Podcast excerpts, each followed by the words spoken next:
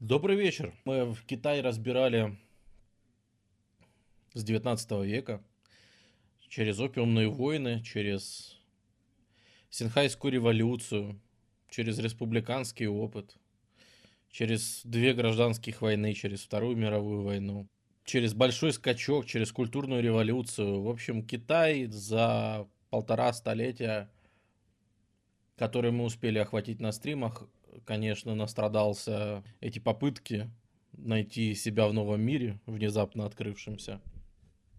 Сначала в рамках империи, потом в рамках республики, потом в рамках КНР, переживая оккупации десятков иностранных государств. В конце концов, закончилось это все тем, что в 1976 году от Паркинсона умирает Мао. Э, и хочу просто напомнить, что вот э, товарищ, в смысле, товарищ Мао Цзэдун, который Китаем правил с 49 по 76 год, ну, то есть с, с начала образования КНР это был такой человек, на котором Китай держался. Ну, он и идеолог соврем... ну, Китая коммунистического, он же человек, который, то есть это и Ленин, и Сталин в одном лице. То есть это же и человек, который вел все важные преобразования. Под его руководством проводился большой скачок. Э, под его руководством проводилась культурная революция. И на закате своей жизни, как, когда Мао стал сдавать, болезнь прогрессировала, он вроде как назначил неформального преемника, которым считался Хуаго Фэн. Но потому что он понимал, да, ну что это, это проблема вообще всех людей, которые вот, э, которые понимают, что система завязана на них. Вот и в Китае так получилось, что вся система была завязана на Мао. Э, знаменитые красные книжечки, с которыми все ходили и в которых были цитаты только Мао. Э, я хочу напомнить, что во время культурной революции уничтожались вообще все книги, чтобы люди не имели физической возможности читать что-то, кроме цитат Мао Цзэдуна. Поэтому, ну, действительно, действительно, на нем все было очень централизовано, очень сильно завязано на самом Мао. Поэтому после его смерти возник такой вакуум, вполне логичный. Э, вакуум, в котором так получилось, что вроде как есть преемник Хуаго Фэн, но к которому у партии есть масса вопросов. На этой волне как-то сразу все вспоминают о таком деятеле китайской партии, как Дэн Сяопин. Э, вообще-то на стримах по маоистскому Китаю мы уже о нем говорили. Это Зубр, он 1904 года рождения. Он в партии состоит там с самого начала, еще с 20-х годов у него там есть, ну, у него огромный опыт. Он вместе с Мао был всегда там э, рука об руку, даже когда они не ладили. Среди народа он очень популярен, в основном потому, что он, с одной стороны, после большого скачка, он занимался исправлениями ошибок большого скачка, а с другой стороны, он не совсем воспринимал культурную революцию, и поэтому он как-то с ней не ассоциировался. Кроме того, во время культурной революции он вообще в опалу попал. И это такая была компромиссная фигура, которая, в общем-то, устраивала и людей, ну, то есть и общественность, и саму партию. Не устраивала эта фигура, конечно, Хуаго Фэна, само собой, который все-таки был маоистом достаточно преданным. Только Дэн возвращается во власть, э, люди понимают, что пока, пока следующие не законсервировались, пока, значит, не пришли там следующая номенклатура, которая за собой все застолбит, и опять это все потом не пробьешь. Э, Дэн Сиапин это, конечно, человек, который очень много делает именно быстро. То есть, наверное, его заслуга в том, что он это все делает быстро. При этом нужно понимать, что у нас на дворе 70 ну, его реабилитировали в 77-м, и к действиям он приступает к активным где-то к 78 году. Э, поймите прекрасно, что у Дэна Сиапина перед глазами есть, ну, например, советский опыт. Он видел, каким был 20-й съезд в СССР, как осудили культ личности Сталина и что из этого получилось. И он из этого вынес несколько уроков. Например, один из уроков, который он, выжи, он вынес, что если слишком осуждать вот лидера, эм, например, Мао Цзэдуна в китайском случае, то это ударит и по авторитету партии тоже. Потому что а, а, на кого опирался этот лидер? Ну, на партию, конечно. И сам он плоть от плоти партия. И если сказать, что нет, он вообще был негодяй, он вообще ничего не достоин, и все ошибки на него свалить, и сказать, что да это вообще, это была бездарность, это, это был кошмар, который угробил нам страну тут, а, то хочешь ты этого или не хочешь, но в глазах обывателя ты создашь такой образ, что, ребята, кто эту бездарность пустил на первое место? Так вы же партии пустила. То есть у вас в партии э, вот такую карьеру, сделала вот такое чмо, и потом вами всеми рулила. Вы это хотите сказать? А что тогда это говорит о способностях партии к управлению, к здравому смыслу и так далее? То есть, с одной стороны, стоит проблема с тем, что, ну, откровенно, страна просто лежит в разрухах. Потому что если ее не доконал большой скачок, то уж культурная революция ее, ну, практически полностью похоронила. Э, в Китае проблемы колоссальные и с экономикой, и с, вообще с социальным положением, там, э, образование, вот, особенно во время культурной революции, непонятно, что с ним делать, как вообще восстанавливать, когда все учителя вообще по, по тюрьмам сидят. Или, э, ну, нет, ну, в лучшем случае, ладно, по тюрьмам не так модно было. Они капусту выращивают в области где-нибудь. Как, как вообще быть? Э, как восстанавливать. То есть, с одной стороны, необходимо менять эту систему, а с другой стороны, понимает, что он не может там выступить, как в свое время выступил Хрущев, и начать просто э, демонтаж абсолютно там культа личности, демонтаж там, ну, всех достижений, да, все, всей системы, которую Мао выстраивал долго, с ней нужно обходиться очень деликатно. Вот имея перед собой советский пример, э, китайцы его абсолютно четко учитывали в этот момент. Э, образуются ли стабильные неофициальные фракции при однопартийной системе? Конечно же, конечно же. Э, надо понимать, что люди, они все разные. И поэтому та политическая борьба, она существует везде. Просто если у вас многопартийная система, то, скорее всего, эта борьба будет выглядеть как борьба разных партий. Да? Если у вас все-таки э, партия одна управляет государством, в ней все равно будут разные течения. И, в общем-то, правление Дэна Сиапина это постоянное лавирование между либеральным и консервативным крылом. Консервативное крыло, которое все время тянет к маоизму, которое, потому что из, э, собственно, из друзей Мао практически никто не был там казнен, э, были, были члены банда четырех, были люди, которые отвечали за культурную революцию, они пострадали. А так, если ты работал при Мао, ты продолжал работать при Дэн Сяопине, но, скорее всего, да, ты тянул вот в это консервативное крыло.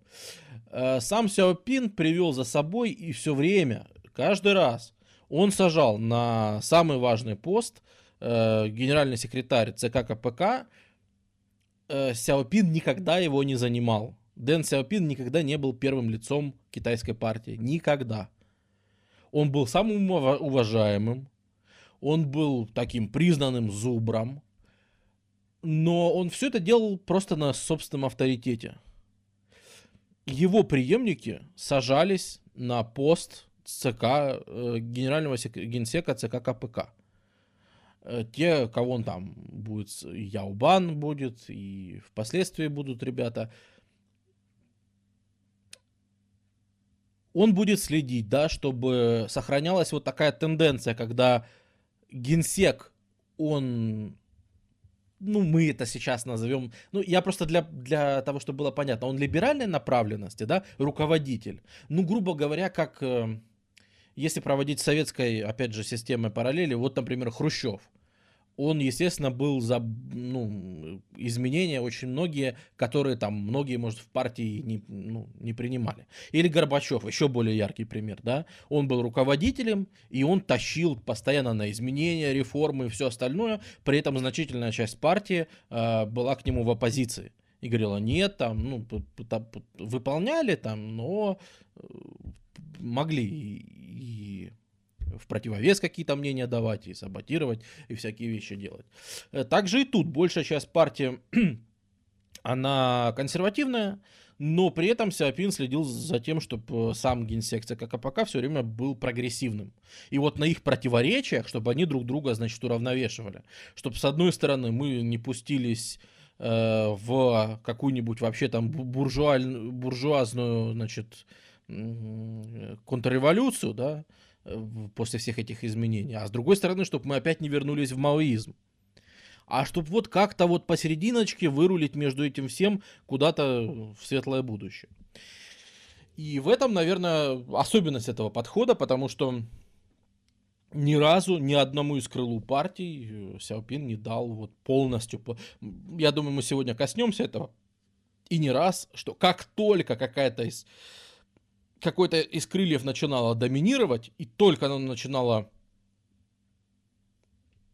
ощущать себя что вот-вот, мы, кажется, мы при власти, кажется, у нас все рычаги. Они поставили своих ключевых людей на позиции сейчас, сейчас, значит, начнем, как мы любим. Как тут же там Дэн Сяопин менял там свою точку зрения, выступал там с публичной критикой, притягивал там силы разные, усиливал тех, кто им противостоит, специально натравливая консерваторов на либералов и наоборот. Ну, с чего, с чего вообще начал этот человек? С чего он начал? Во-первых, э, начал он с того, что страну было необходимо как-то строить. Вот человек приходит, особенно после культурной революции, достаточно пострадавшая страна, в первую очередь пострадавшая, конечно же, интеллигенция. Я напоминаю, с чего началась культурная революция? С того, что школьники, студенты Э, шли, избивали своих учителей, там, значит, рассказывали, что вот, ну, и вообще, лю- любой человек, рожденный до 49 -го года, до, э, ну, до образования КНР, он плохой, грязный человек. Он видел капиталистический мир, и он никогда не будет настоящим чистым коммунистом. Э, поэтому настоящими чистыми коммунистами может быть только молодежь, которая родилась в 49 году и позже. И вот она имеет право рассказывать э, старшим, как им жить надо. И только молодежь может понять ценности настоящего коммунизма, и только молодежь может... Э, это, то есть, короче, это не учителя должны детей учить, а дети должны учить учителей. Вот. И в этом смысле, э, наверное, первый из серьезных шагов Дэна Сяопина еще, еще при власти находится Хуаго Фэн. Он еще находится, у него еще нет всех рычагов но он уже начинает давить на то, чтобы э, постра... ну, скажем так, репрессированных во время культурной революции, в первую очередь своих друзей, конечно, э, потому что ему, ну, там, нужны просто банально помощники, там, Бо и Бо, например, который будет э, руководитель. То есть он всех своих старых друзей, которые там в последние годы культурной революции попали в опалу, он их начинает оттуда доставать. Ну, а под это же дело, значит, критикуют то, что было в 57 году. Э, опять же, я напоминаю, это все было на старых стримах, но я сейчас быстро ввожу в курс дела. Э, например, огромная прослойка э, всяких поэтов, театралов, ну, в общем, интеллигенции, короче, они попали в в переделку еще в 57 году, когда Мао сказал, выходите и критикуйте, большие плакаты рисуйте с критикой власти. Я вас призываю, критикуйте китайскую власть, как вы никогда не критиковали. Но народ кинулся критиковать, и их всех посажали в тюрячки. Или сослали, опять же, возделывать э, сельское хозяйство. Э, вот. Э, то есть, таким образом, там, ну, уже к культурной революции масса людей э, ничего кроме, ни, никаких там других искусств, кроме чисто Э, революционного искусства э, ну, не делали, потому что все остальные поехали капусту выращивать, грубо говоря.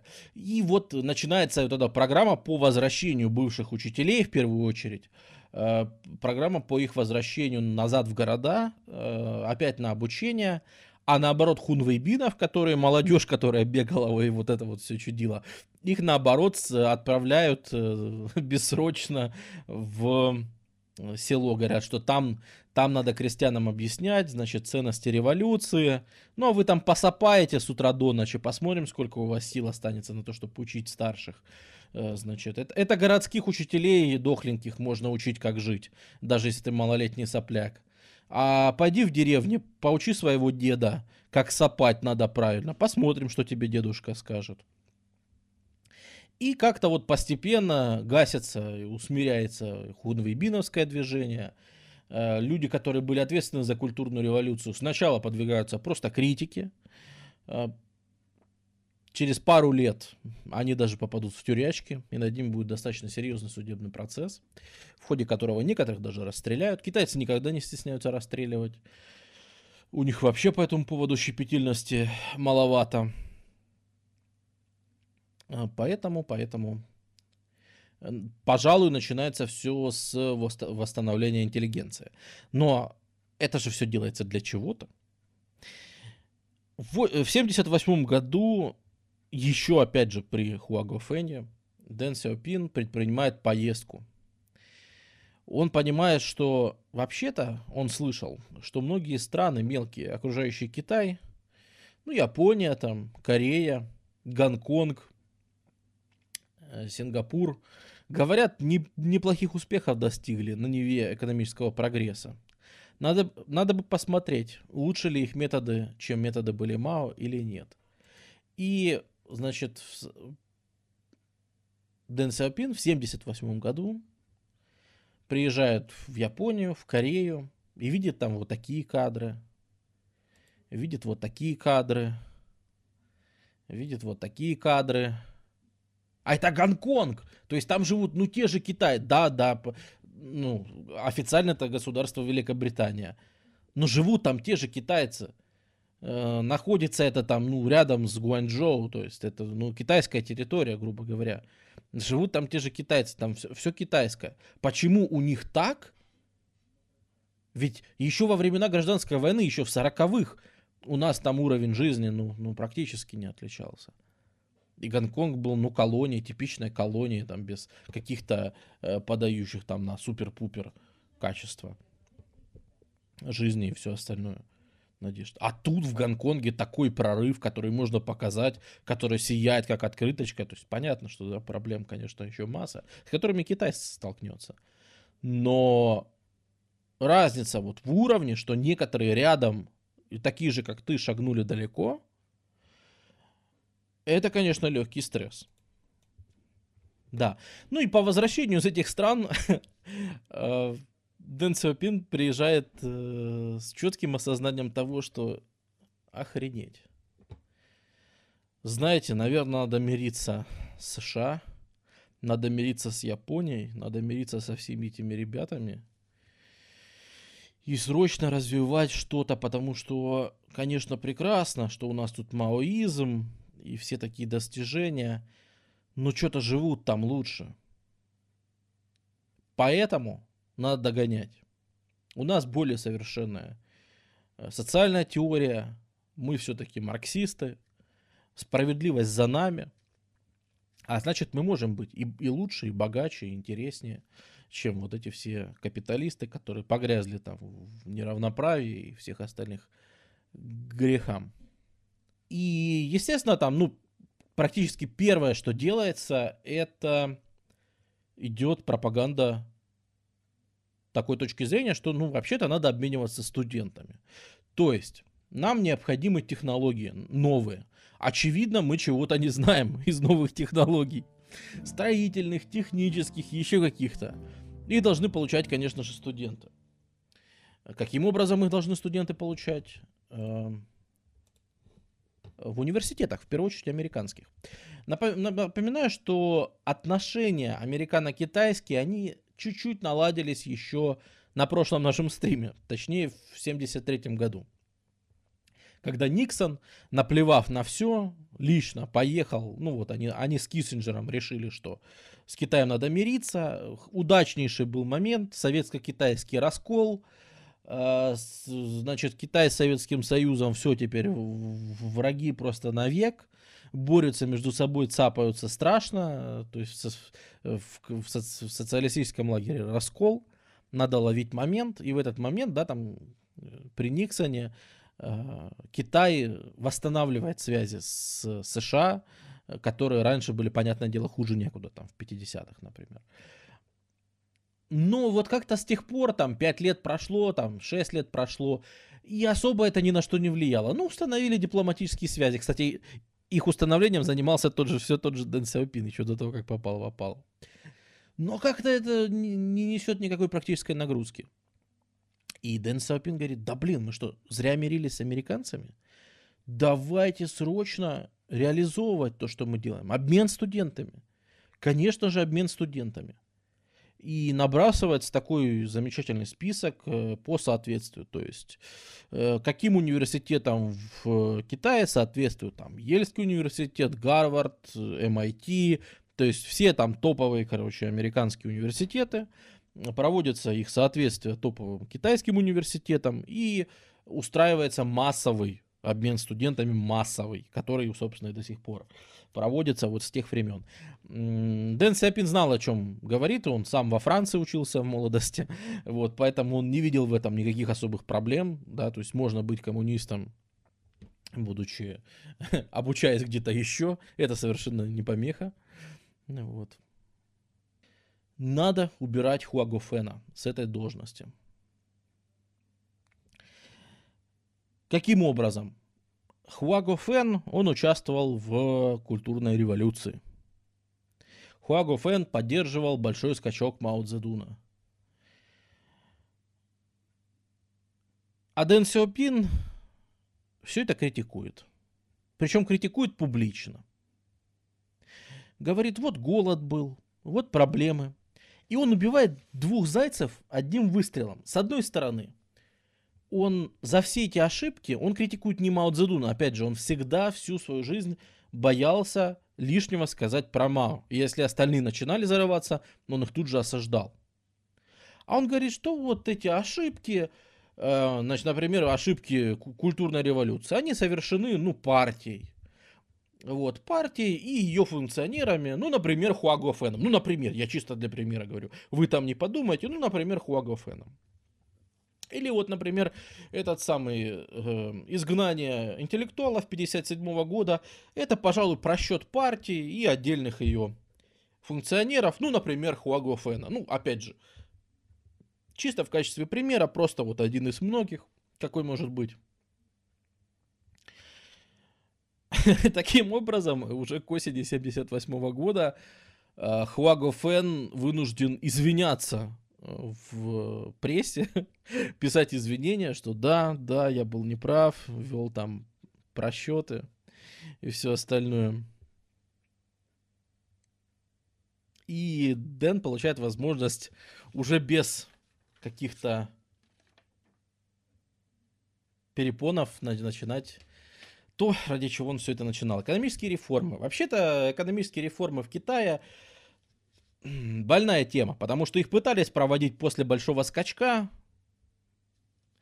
Они вроде бы работали, но все работало не так, криво, э, не было инструментов нормальных для внедрения, скажем так, тех методов, которые могли спасти китайскую экономику на тот момент. Плюс это же был, ну, понятно, что все в рамках тогда еще тесного сотрудничества с Советским Союзом, который, естественно, ни в коем случае не допустил бы никаких там намеков на рыночные элементы и на все остальное. И у нас осенью 78-го важнейшее событие в китайской истории это третий пленум ЦК 11 созыва ЦК КПК. Опять же, часто можно услышать, что вот это типа 20-го съезда в СССР, где, значит, раскритиковали Сталина культ личности, вот, рассказали о том, что, значит, дальше надо э, уменьшать там армию и все такое. Так, да не так. Провозглашены следующие важнейшие направления для Китая на третьем пленуме. Опять же, третий пленум уже прошел под знаком доминирования э, Дэна Сяопина. С этого момента, несмотря на то, что он не занимает высших государственных постов, но это фактически руководитель Китая. То есть самый авторитетный, который на фоне, всегда существует на фоне, и всегда все знают, что приказы отдает он. Так вот, Если бы услышал это положение этого пленума Мао Цзэдун, он бы, конечно, перевернулся, в чем бы там он не лежал, потому что, во-первых, углубленной классовой борьбе больше не быть.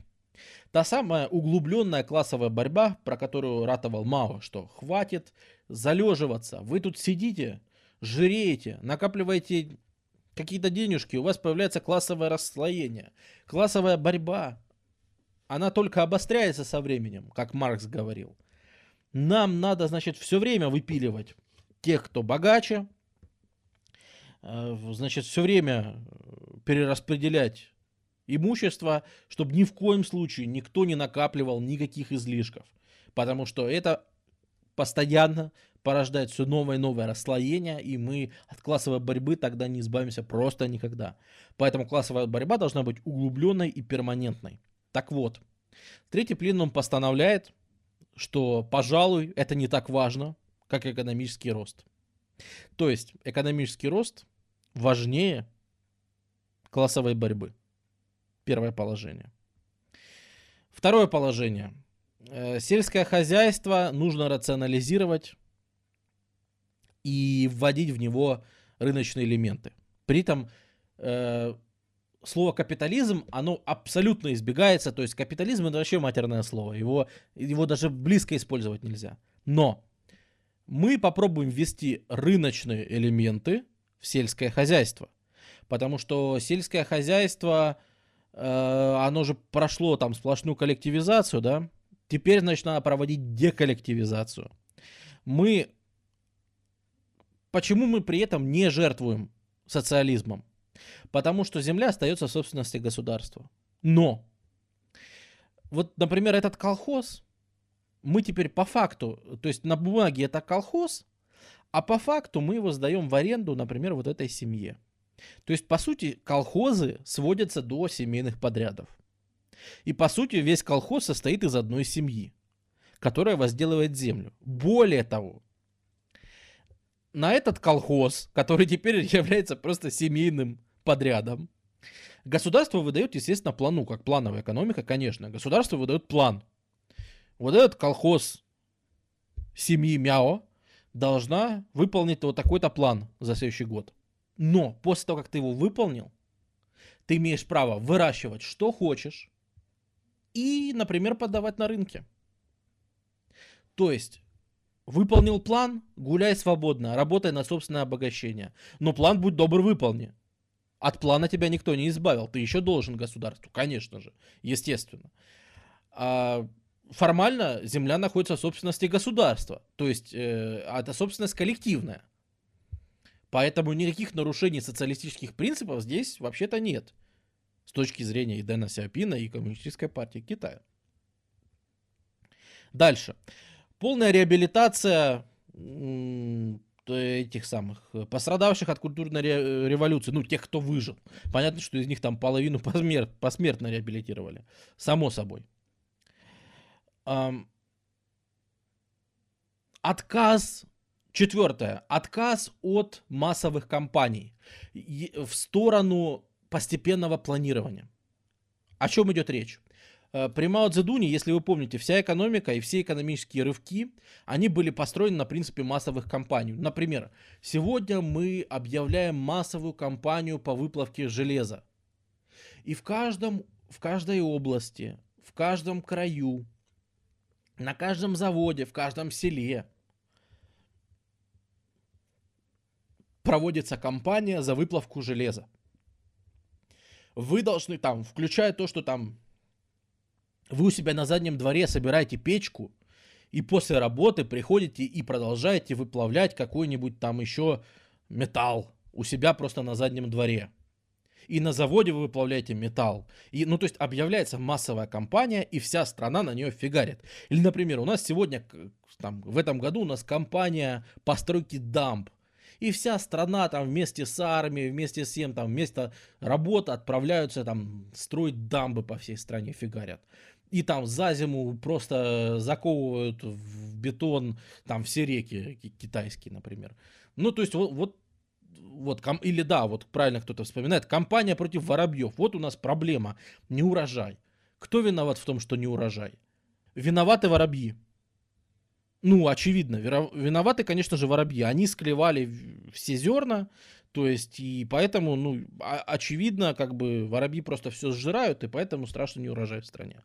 Замочить всех воробьев. Значит, воробьев вывозят просто э, тоннами мертвых воробьев на машинах, хоронят и все. Тут же после этого расплодились всякие жучки, червячки, саранча, которая реально сожрала весь урожай. Потому что ее уничтожать теперь некому. Теперь у нас компания по завозу воробьев. Закупаем массу воробьев в Южной Азии, завозим их, значит, активно в Китай на самолетах, на, на, на этих самых на автомобилях, завозим из Советского Союза, завозим, в общем, отовсюду. Ну, в общем, массовые компании. И Дэн Сяопин, в принципе, наверное, да, не без оснований, сказал, что от массовых компаний уже у людей, короче, голова кругом идет. А, давайте мы все-таки будем планировать что-нибудь наперед. А потом, а потом мы, наверное, будем запланированное выполнять. Может быть, хватит нам это без всякого плана. Ну, а в, в основе массовых компаний лежала простая идея о том, что с помощью человеческой мотивации, то есть если у тебя есть задор, если у тебя есть там вера в, в свое дело, да, то ты, в принципе, можешь свернуть, конечно, горы. И вообще-то, вообще-то, часть правды в этом есть. Потому что все вот эти режимы, характерные для, для 20 века, э, которые, у которых получалось мобилизовать население на что-то. Это было и в Советском Союзе, это было... Ну, это, это, это вообще фишка 20 века, вот массовые, то есть на что-то мобилиз, мобилизовать прям весь народ, вот весь, все его слои. Вообще-то, если у вас это получилось, это реально неплохой boost к производительности труда. Ну, достаточно взять Советский Союз, да, когда, ну, реально индустриализация просто из ничего вообще. Хренак. И действительно, потому что народ, да, он вкалывал, он, ну, конечно же, при этом было и финансирование, конечно же, при этом были и специалисты. То есть, если это все сделать по уму, то это имеет свои бонусы, само собой. Хотя, конечно, мобилизация, она не может длиться вечно, да, вот в этом, наверное, Мао промахнулся. Что, ну, рано или поздно запал все-таки спадает, ну, на 10, на десятилетия там хватит, да, вот этого запала. Но потом все-таки народ как-то начнет, что, ну, хочется ж увидеть будущее, хочется увидеть, как твои дети растут, хочется видеть, что ты работал, вкалывал не зря, увидеть, что там твои дети живут лучше, чем ты жил и что-то в этом духе. Э, ну, то есть остепениться, да. А Мао был за постоянное возобновление классовой борьбы, никогда нет никаких отдыхов. Новое поколение выросло, давай его на революцию, на дело революции бегом. И вот от этого, да, именно вот от этого аспекта э, все-таки решено отказаться вообще от массовых компаний.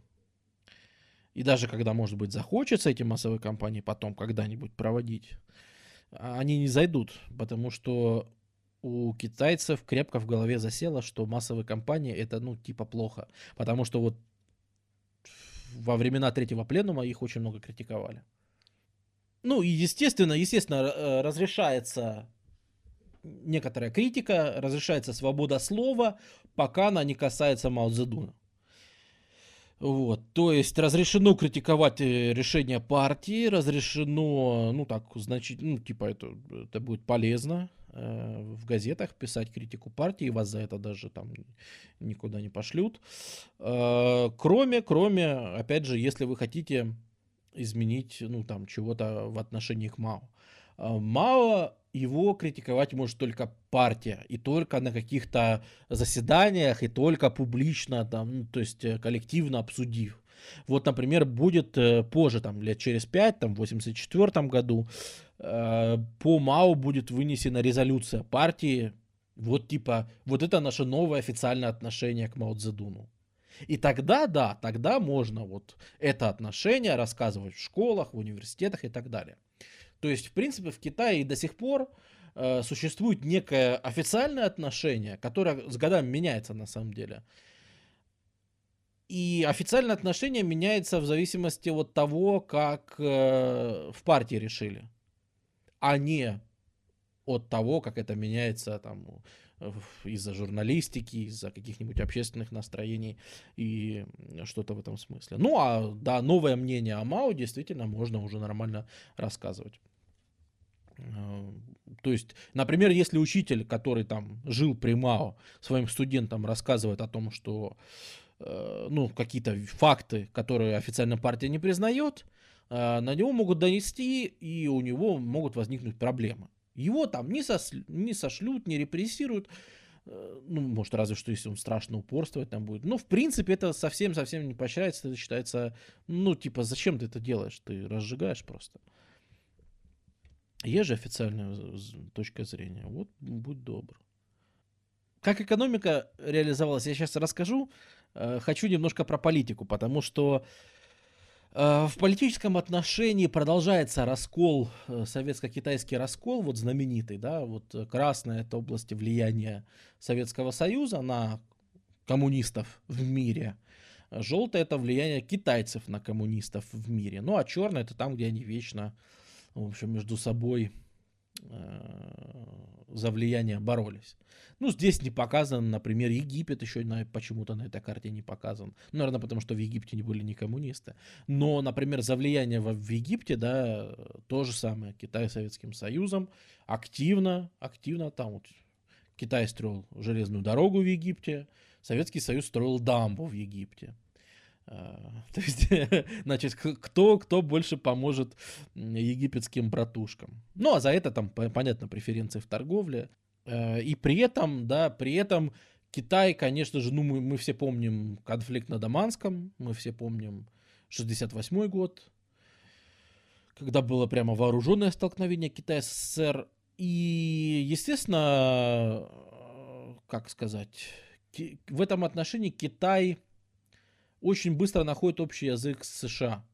Потому что внезапно оказывается, что те вещи, которые критикует Китай э, в отношении политики СССР, Китай сильно-сильно взволнован э, советским, ну то, что в Китае называлось советским империализмом. То есть, да, сейчас, когда ты видишь плакаты, на которых, ну, э, для нас это немножко сюрреалистично, но когда ты видишь плакаты, на которых там по-китайски написано там...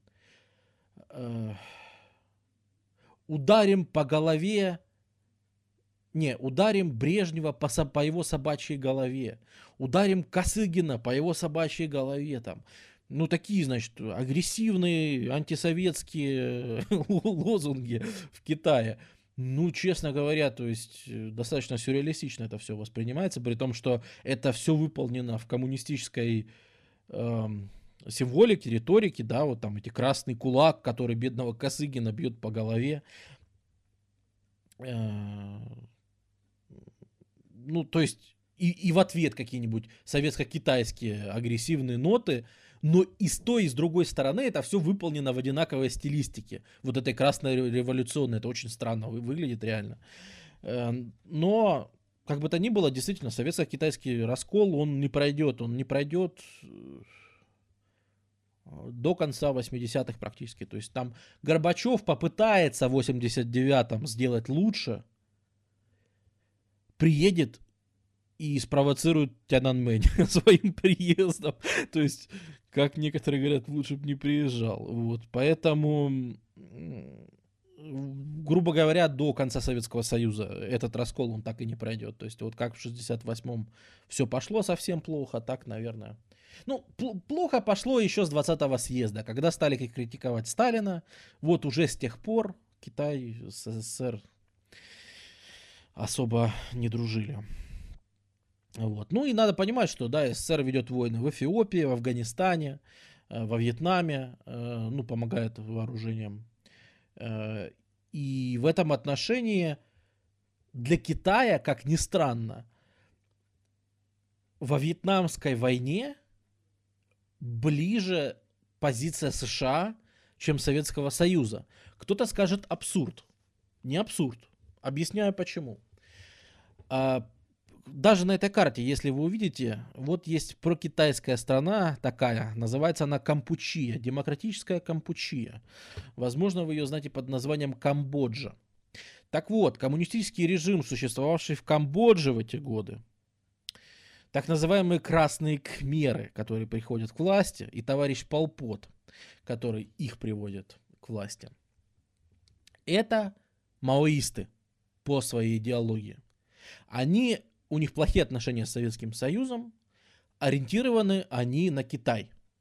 Да, да, да, да, вот, вот именно. Красные кхмеры, которые, э, ну, в общем, там веселятся у себя в, в стране. Э, и вообще-то началась проблема с тем, что, ну, у них плохие отношения с Вьетнамом.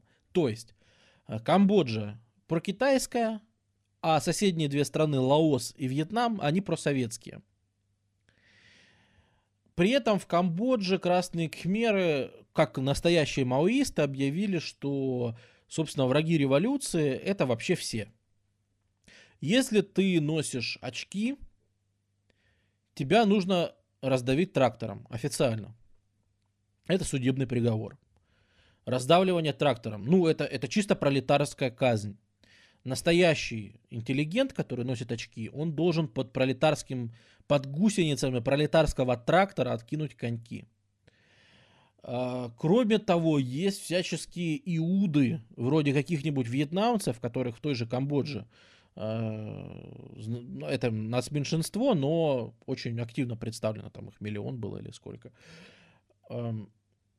вот всякие вьетнамцы, они говорят, что значит, они за Советский Союз. Ну, типичные иуды, просто предатели, значит, красного движения.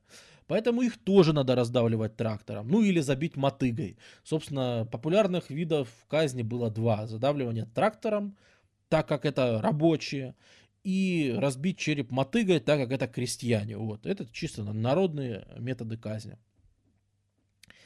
За 4 года своего управления красные хмеры извели где-то 1,7 миллиона человек. То есть под 2 миллиона человек, ну, скажем, полтора, да, полтора-два миллиона человек, что является где-то четвертью или третью населения страны. Вот. За 4 года справились. И так как значительная часть репрессированных и пострадавших были этническими вьетнамцами, Вьетнам вмешивается. У Вьетнама там ну, это плюс завязано там на соседнюю вьетнамскую войну, которая идет в гражданская война в самом Вьетнаме. Но смысл в том, что границ там нормальных нет, там чертовы джунгли. Это все перекидывается на Камбоджу. И в какой-то момент это заканчивается тем, что вьетнамская армия приходит просто в Камбоджу и говорит, знаете что, кхмеры, пошли вон отсюда.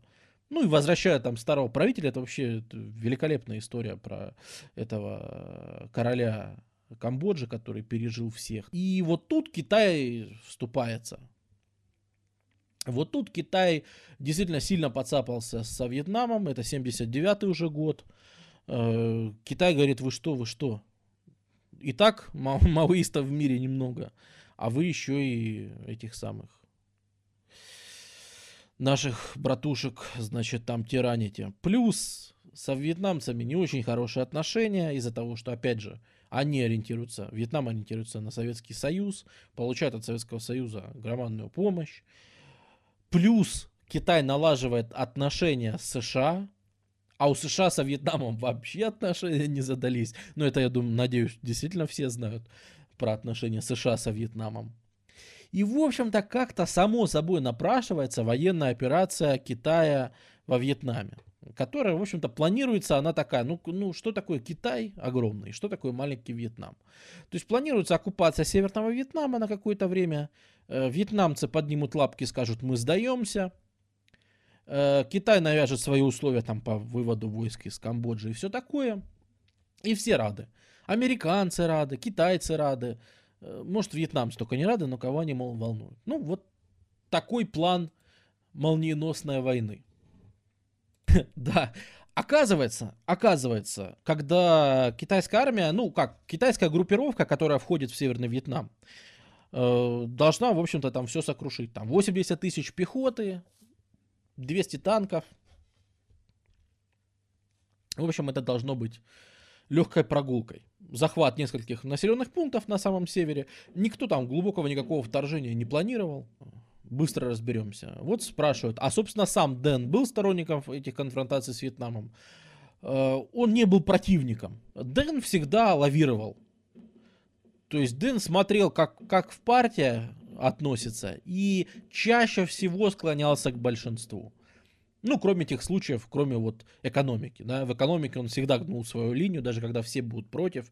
В экономике он, он чисто гнул свою линию. А вот в политике, в международных отношениях, он все-таки э, был приверженцем того, что коллегиально можно решить многие вопросы. А, поэтому, поэтому он точно не был против. Плюс это явно помогало отношениям с США, на которые он был настроен на тот момент очень сильно. Поэтому ну, конечно же, конечно же. Происходит вторжение. Причем, э, более того, да, он же не просто так планировал наладить отношения с США. США тоже идут навстречу. До этого в США считалось, что китайский народ, посольство представляют тайваньцы. То есть э, Китайская республика, которая на Тайване находится.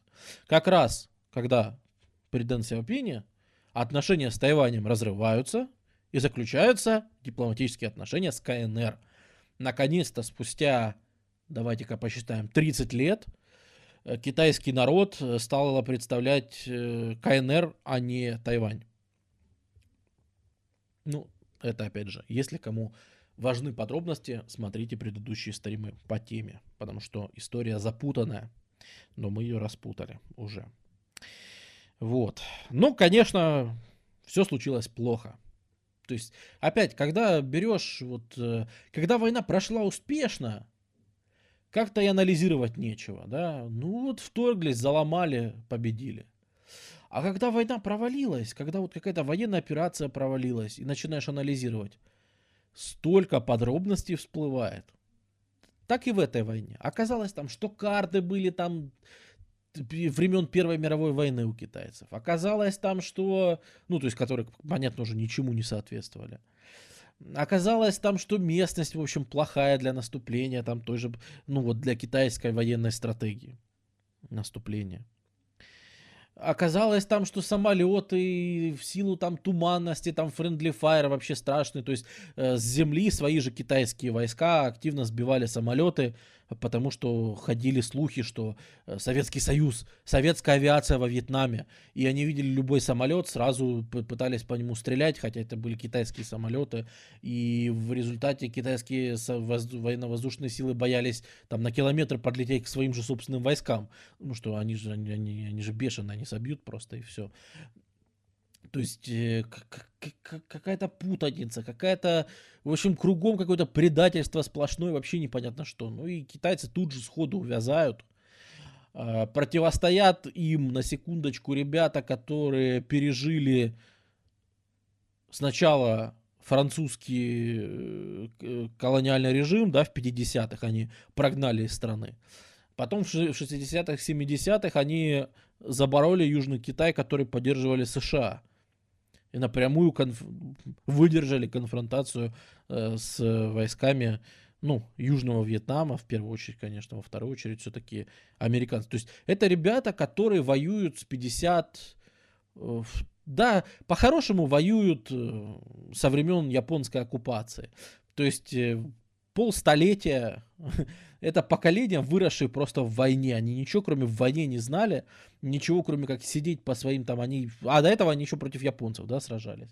То есть, ну вот, вот и представьте, что это население людей, которые привыкли жить в своих этих норах партизанских, в джунглях, э, которые там вообще безумно в ночи выскакивают, там вас расстреливают, и ну, реально, и боевой опыт, и выдержка, и готовность к лишениям, и готовность вообще к войне и к убийству. И что-то как-то вообще ничего не сложилось. То есть э, в этой группировке 80-тысячной 27 тысяч китайцев потеряли убитыми. На секундочку. Ну, Китай как-то особо не растерялся, объявил победу, что мы своих целей достигли. Самое главное, мы там захватили пару населенных пунктов, провели там парад и ушли. В общем-то, мы и не хотели. Мы особо, особо, знаете, мы и не хотели особо завоевывать этот ваш Вьетнам. И сразу по окончании китайско-вьетнамского конфликта объявляется массовая демобилизация. Объявляется, что вообще, вообще вот эти все народные армии там вообще не очень-то и хотели. И вообще китайцы достаточно миролюбивые. Что это мы будем такую гигантскую армию содержать? Давайте мы ее распустим, отпустим на поля, пускай вас делают. И такая проводится активная кампания вообще по демилитаризации армии. Ну, вот мы лучше будем держать больше профессионалов. Это, конечно, не, при... это ни в коем случае не перевод на контракт. Это все еще конскрипции, конечно же но количество армии снижается, количество там вооружения снижается, там военное присутствие, больше все-таки давайте по военным сборам ездить, чем конкретно в армии служить. Вот, ну вот, а, эти все старые вот эти вот генералы, короче, которые там, они в нулевых, в 1900 нулевых они все рождения, то есть там посмотреть все эти генералы, они там годы рождения, там 1905, 4, 7, там, ну, собственно, Дэн Сяопин сам 1904 все эти ребята отправляются на пенсию, говорят, о, а мы, а мы давно на пенсию хотели, давайте отправимся. И как раз с радостью отправляются на пенсию они все. Э, вот. Меняется доктрина войны, да, если э, Мао говорил, что наша доктрина войны, так называемая народная война, которую мы, кстати, обсуждали достаточно подробно еще во времена гражданской войны китайской, вот, которая не менялась 30 лет, да, теперь это все называется, э, новая доктрина называется народная война в современных условиях. Вот появляется приписка в современных условиях. В смысле нам вообще воевать не надо, и идите вы знаете куда. И вообще лучше мы продолжим всякие, всякие да, другие реформы. Э, экономика – это уже детище исключительно Дэна Сиапина. Он, как я уже говорил, в политической жизни, в социалке все время лавировал, все время пытался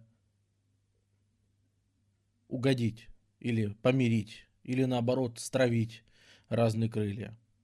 Но за что он всегда болел и страдал, и на чем он прям вот свою железную волю делал, вот в те моменты, вот это человек, да, который в себе сочетал все-таки старую школу с какими-то прогрессивными взглядами. Потому что когда надо было, он мог железно сказать, нет, я так сказал. Будет вот так. И это касалось в первую очередь его экономики. То есть он еще там в 61 или втором году, когда он еще налаживал Китай после большого скачка, он уже тогда сформулировал свой знаменитейший принцип, по которому он будет строить Китай. Я думаю, вы все его слышали.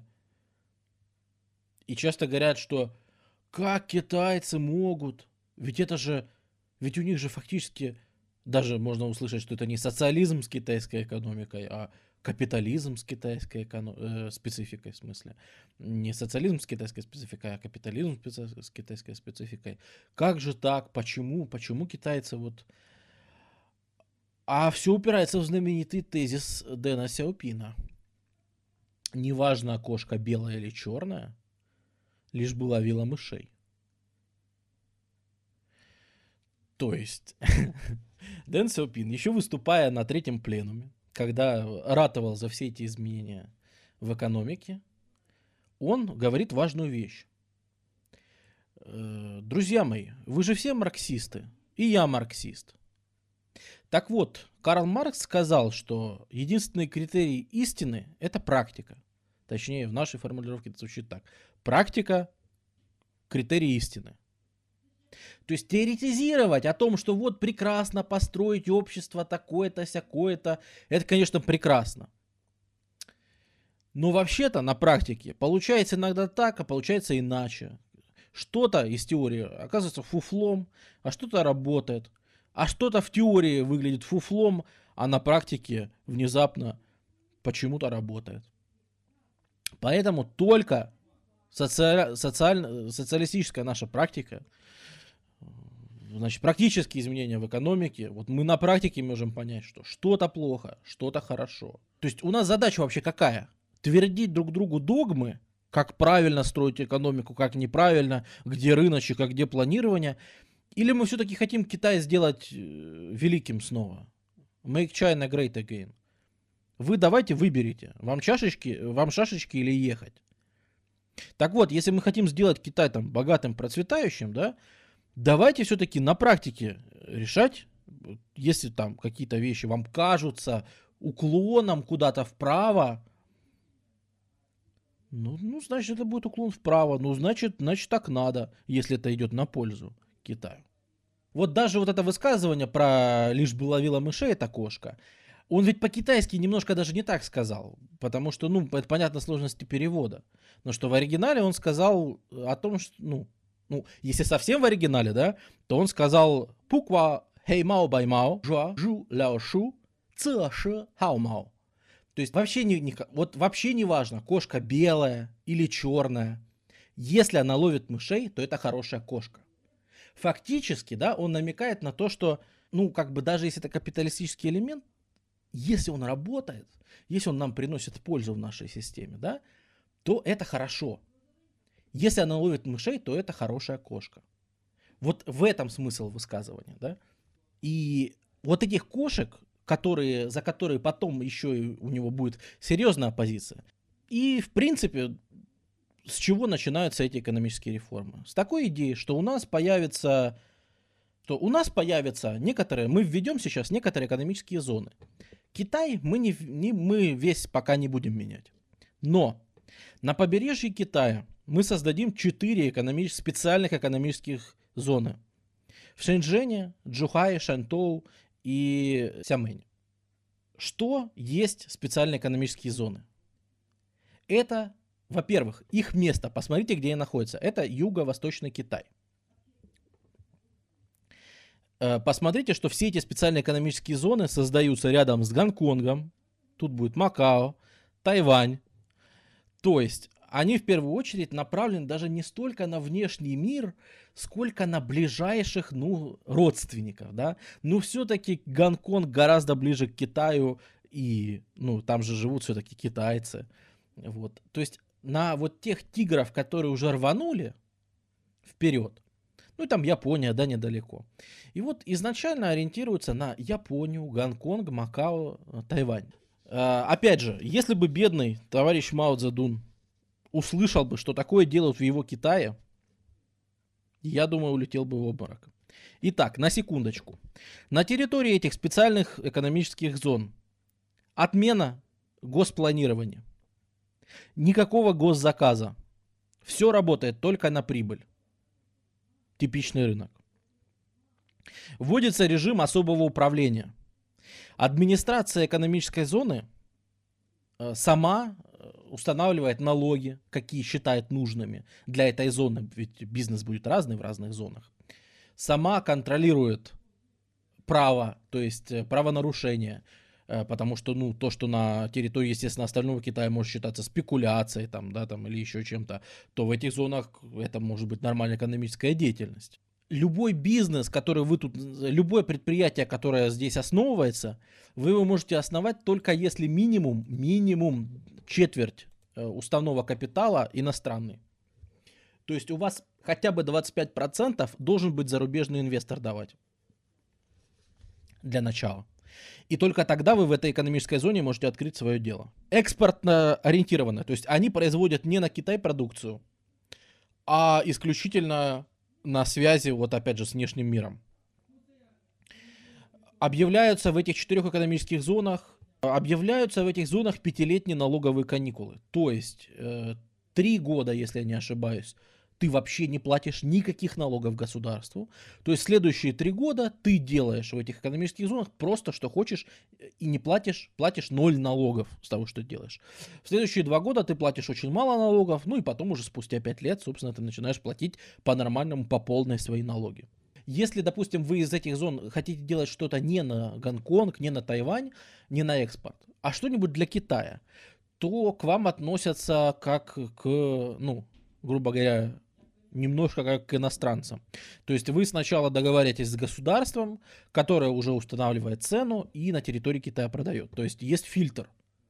Вы не можете просто взять и своим товаром начать захламлять остальной Китай э, своим рыночным веселым товаром. Да? Государство контролирует, чтобы вы китайских производителей с остального Китая не тиранили. Ну, что это дает? Я думаю, вот такие меры, что дают и насколько... То есть я же говорю, ну некоторые критики, и сейчас появятся, да, критики тут же появились у Дэн Сиапина, которые открыто говорили, товарищ, да это же капитализм, это, ну, ты, ты что? Ты, ты, ты забыл, как в Китайской империи земли в концессии отдавали иностранцам?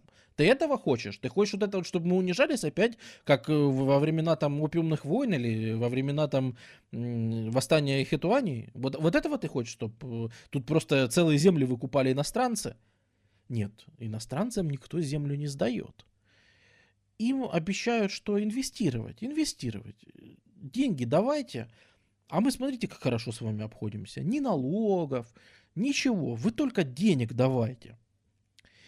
А, темпы роста э, в следующие 10 лет, темпы э, ВВП конкретно э, СЭЗ в Шэньчжэне составляют 37% в год. Рост ВВП, специальная экономическая зона, 37% в год рост ВВП в течение 10 лет. Понятно, что для всего Китая с его миллиардным населением, с его гигантскими территориями, конечно, да, можно сказать, что ну это же одна экономическая зона, ну что тут такого. И вообще, вообще, как, как вы с этим будете мириться, ведь э, это не очень соответствует бесклассовому обществу, где все живут примерно с одним достатком. И опять интересная философская эквилибристика от Дэн Сяопина. Он выдает просто, просто великолепную фразу на, на критику, которая тут же посыпалась. Он говорит, мы что хотим сделать? Мы хотим установить, мы хотим сделать Китай богатым. Вот благодаря тому, что мы сейчас делаем, Китай рано или поздно станет богатым. Ну какое вам дело до того, что кто-то из китайцев станет богатым раньше других? А? как он выкрутился. Типа, мы все будем одинаково богатые. То есть, ну, это принципы социалистические. Мы все будем одинаково хорошо получать. Просто некоторые станут получать много уже сейчас в этих специальных экономических зонах, да, но все остальные потом подтянутся. И, в принципе, изначально так это спланирована система, мы потом увидим, чтобы с помощью э, вот этих вот специальных экономических зон и их развития потом потащить, так как Китай не собирается сдавать как государственного контроля в целом за страной, за экономикой, да, они планируют потом с помощью здесь нарощенных мощностей экономических потянуть за собой весь остальной Китай. То есть оттуда пойдут, пойдут инвестиции в остальные части Китая, на развитие остальных городов и так далее. Уже, уже через 5 лет после начала функционирования этих специальных экономических зон еще 14 городов станут открытыми. То есть получит статус открытого торгового города, в который можно будет заезжать, в котором можно будет иностранному капиталу продавать, и он сможет торговать тоже. То есть еще 14 городов. Вот. Ну и по- понятно, да, там из-за, из специфики э, того, что в каждой зоне ты можешь заниматься чем хочешь, и, собственно, деятельность свою ты определяешь сам, а не государство для тебя. Ну, из этого там выплывает, собственно, их специализация. Если вот самая прогрессивная шенжен, шенженская СЭС, она занимается, ну, понятно, что у нас там всегда ядерная энергетика, химическая промышленность, причем вот э, список настолько разнообразный, да, в Южно-Китайском море примерно в то же время находят нефть, много нефти. Ее добычей начинает заниматься не государственные компании Китая, а частные компании в Шэньчжэньской СЭС. Они там основаны, и с помощью инвестиций иностранных начинают добывать нефть в Южно-Китайском море. А, ну, то есть очень много чего. Э, там э, в Джухай, наоборот, там легкая промышленность, э, еда, естественно, Южный Китай это еда, они там все помешаны на еде. Э, и когда вы видите всех этих жареных кузнечиков, печеных тараканов, фаршированных блохами, э, там чудеса каких-то, я не знаю, фикус в собственном соку и прочая жесть, это все Южный Китай, да. Южные китайцы всегда помешаны на еде, а теперь у них появляется целая специальная экономическая зона, сосредоточенная на еде, на всех этих дошираках и всем остальном. Вот оттуда-то все зло это пошло, понимаете? Из Джухая. Э, в том числе там стройматериалы, ну, то есть всяческие. В общем, свои, э, свои, своя специализация. Э, Макро спрашивает, какая ядерная энергетика в Китае того времени? Да, нормальная. Мы ведь говорим о начале 80-х, о 80-х годах. Ну, то есть, конечно, конечно, развитие ядерной энергетики происходит в том числе там, само собой.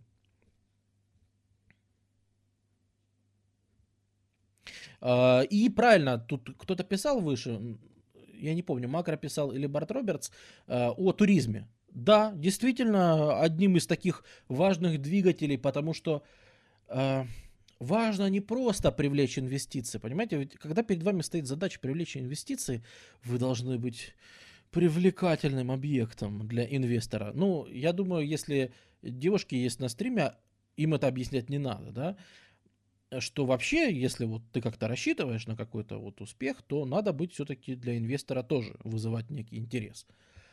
А, поэтому Китаю тоже бы неплохо прихорошиться. Научиться в конце концов эту чертову утку по-пекински готовить нормально, а не как в общественной столовой – научиться там нормальные аттракционы себе сделать. Ну, ну что это за цирк? Почему э, этот самый, это ж вчера застрелили или сегодня, да, этого, не застрелили, а убили старшего брата Ким Чен Ына.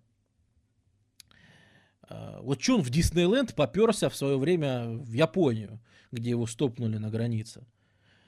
Э, Потому что вот такой вот северокорейский лидер почему-то в Диснейленд поехал в Японию. А поехал бы в Китай, ничего бы страшного не случилось, понимаете? Вот. А как дискредитировал всю семью Кима в свое время и вообще, вообще всю, можно сказать, Северную Корею. Вот, дескать, поехал в Диснейленд. Какой кошмар. А, и да, да, Китай тогда активно этой проблемой занимается, тем, что Вот надо создавать туризм, и, собственно, поток туристов э, с 300 тысяч в год вырастает до полутора миллионов в год вот за 5 лет. С 80 по 85 год в 5 раз э, поток туристов, то есть целые, опять же, в том числе на территории специальных экономических зон, туризм с, с отелями там. Э, Причем, что очень интересно, и потом, когда уже отели для иностранцев начнут строить в Шанхае, в других открытых городах, это потом будет уже интересно, потому что у них будет то же самое, что было у нас э, во время перестройки. То есть иностранцы в отели активно заезжают, а местных в отель при этом не пускают. Э, ну, чтобы как-то особо не общались э, слишком бойко. Вот. И местные, понятно, там ну, всячески искали посмотреть же на иностранцев интересно. Ж- живые, живые, живые бледнолицые обезьяны. Надо, нам новую партию лаваев завезли, надо посмотреть на них. Э, постепенно, и опять же, постепенно, это, наверное, ключевая тут фраза, вот с 8, в течение всех 80-х годов постепенно разрешаются в Китае мелкий, малый бизнес то есть self-employment, самоустройство. Если сначала разрешаются, там вот в 80-м разрешаются, до этого, естественно, при МАО, э, естественно, любая частная деятельность была запрещена, само собой. Тут разрешаются небольшие, там, ну, ты можешь быть э, сапожником, Э, часовщиком, то есть что-нибудь такое. Чуть позже разрешается иметь свои кафешки, которые, кстати, моментально вытесняют, опять же, да, еда, китайцы, еда, э, моментально вытесняют государственные общепиты, частные кафешки, рестораны. Это, кстати, то же самое, что сейчас происходит в Северной Корее. Просто один в один. Это вот то, что в Китае было в 80-х. Как только появилась возможность, ну, в КНДР нет прямого разрешения на эту штуку. Они там все прикрываются тем, что это государственно, на самом деле управляют, короче, неважно. В КНДР сейчас происходит то же самое, во Вьетнаме было потом то же самое. То есть здесь китайский опыт был настолько удачным, что всех, кто хотят там чего-то подобное провернуть, с удовольствием копируют китайский опыт. Вот, то есть какие-то частные кафешки, ателье, вот такие вещи. И постепенно-постепенно за 80-е годы э, количество вещей, которыми вы можете заниматься в порядке частного бизнеса, оно растет. Область сельское хозяйство полностью деколлективизирована. Э, от колхозов уже даже на уровне семейных подрядов отказываются. Уже вы сами можете с середины 80-х возделывать свою землю, на частной основе. Но там это проще, потому что надо понимать, что э, село вообще очень просто изменить в этом отношении. Ну что ты возьмешь с фермера, с крестьянина? Ну ты ему сказал, старина, ты работаешь в колхозе. Он сказал, ну хорошо. Ты ему сказал, ну ты работаешь сам на себя. Он сказал, хорошо. Для него особых последствий, ну в том, как проходит его день, да, он так работает, выращивает, и так работает, выращивает. На самом деле, Большой разницы здесь нет. А вот в городах это все идет гораздо сложнее, потому что в городах, если ты государственный рабочий, да, ты же рассчитываешь на какие-то субсидии, ты рассчитываешь на пожизненное трудоустройство, ты рассчитываешь на то, что у тебя вот, ну, у тебя гарантии есть, стабильность какая-то. Поэтому просто взять и выкинуть тебя на улицу, сказать, знаешь что, товарищ, а теперь, короче, ты сам по себе, и твой завод работает как попало, да, Китай этого не делает. Э, на территории остального Китая остается плановая экономика. Вы получаете госзаказ, вы его выполняете, там на туфли, например, э, и, значит, все, все хорошо, да, государство оплачивает там. Но постепенно появляются механизмы мотивации того, ну, прибыльности вашего производства. То есть, если раньше ты произвел там 10 тысяч пар своих черных туфель, да, то сколько из них там продастся потом, сколько из них развалится, сколько, это вообще не твоя забота, это вообще не твое дело. Твоя задача произвести 10 тысяч пар туфель. Сейчас же все-таки появляется система премий, например, и таких премий там многоуровневых, и в результате там, скажем так, управляющие заводами, которые там всю свою продукцию продают, они внезапно, ну, получают за счет премии гораздо больше зарплаты от продаж. То есть менеджеры просто мотивированы от продаж становятся. Во-вторых, становится возможным обсуждать план с государством. Раньше директор завода не имел права обсуждать план.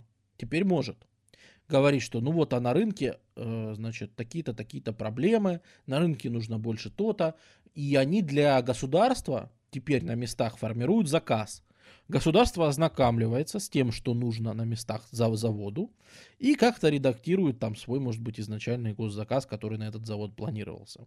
То есть начинается такой постепенный переход, и э, вообще провозглашается в этот момент э, принцип один из принципов Дэн Сяопина, очередная его меткая фраза, да, очередная его, в общем-то, афоризм э, очередной, это «одна страна, две системы», вот, который касается многих вещей. Это касается и Гонконга, и Макао, э, потому что ведут переговоры с Великобританией, с Португалией, соответственно, о том, чтобы эти города, которые давным-давно были колонизированы европейцами и давным-давно принадлежали европейцам, чтобы они перешли через 15 лет, да, это в 84 году, через 15 лет, чтобы в 97 году Гонконг и Макао перешли э, в состав Китая, а Китай обязуется после этого 50 лет не менять там законы. То есть какие местные законы есть в Гонконге и Макао, они пока такие сохраняются. Вот, то есть договариваются, да, там о возврате старых территорий. Э, договариваются, то есть, опять же, одна страна, две системы, да. В составе Китая существует континентальный Китай и существует какой-нибудь Гонконг, который отличается очень сильно. Даже если мы уберем такие различия, что они там говорят на разных языках, да. Э, даже по экономическому устройству, по всему они, они очень сильно отличаются. Э, то же самое касается и самого Китая, даже континентального. Да? Одна страна, две системы. У вас появляются заводы, которые работ, э, работают по рыночным принципам, и есть заводы, которые существуют на госзаказ. А вы, как рабочий, вы можете уже выбирать, что вам важнее. Вам важнее низкая зарплата, но социальные гарантии. Это, кстати, интересно, потому что у нас вот совершенно, у нас у нас этот переход как-то случился, ну, у нас, в СССР. Может, не для всех это у нас. Э, в СССР этот переход случился в одном направлении и полностью. То есть вчера вы все были госслужащими, сегодня у нас прошла приватизация, и э, завтра вы уже все рабочие на частном предприятии, которое, скорее всего, тут же объявит банкрот, потому что в рыночных условиях, ну, им, им сложно существовать в рыночных условиях. Внезапно все оказывается очень, очень непросто, да. В Китае этот переход сильно растянут. И полностью на де ну, на, приватизация в Китае будет проводиться в 90-х, да, но ей будет предшествовать вот целых 10 лет вот такого постепенного, то один заводик переведут, то другой, там чуть ли не точно, постепенно а, переводится на... Даже нельзя это сказать на капиталистические рельсы. Ну, скажем так, вводятся элементы рыночной экономики, да, наверное, вот так надо сказать. Потому что, опять же, в самом Китае в эти годы слово капитализм вообще не звучит. Капитализм слово остается ругательным. И вы что? Вы что? Мы марксисты вообще. Мы марксисты, занимаемся исключительно марксистской практикой. Да, практика сильно отличается от теории. Ну, извините, любая практика сильно отличается от теории. Э, наша вот в том числе. Но мы все-таки марксисты. Э, повсеместно английский язык, особенно там в туризме, на производстве, начинает заменять русский. Если до этого в школах учили только русский и больше никакой язык, и опять же 30 лет казалось, что никакого иностранного языка, кроме русского, в Китае учить не могут, да, то тут очень быстро происходит переход на э, английский, но он произошел частично. То есть до сих пор вы можете учить русский, вы можете учить английский в школах, в принципе. Э, но если вы приходите на производство, то, конечно же, конечно же, э, международная документация, она вся переводится в этот момент с русского на э, английский. Само собой.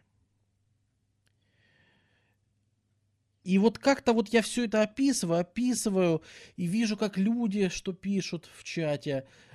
И, и создается, что ли, такое ощущение, да, что вот это прорыв в светлое будущее, где есть одно счастье, и вот сейчас, сейчас-то рыночек, значит, всех порешает.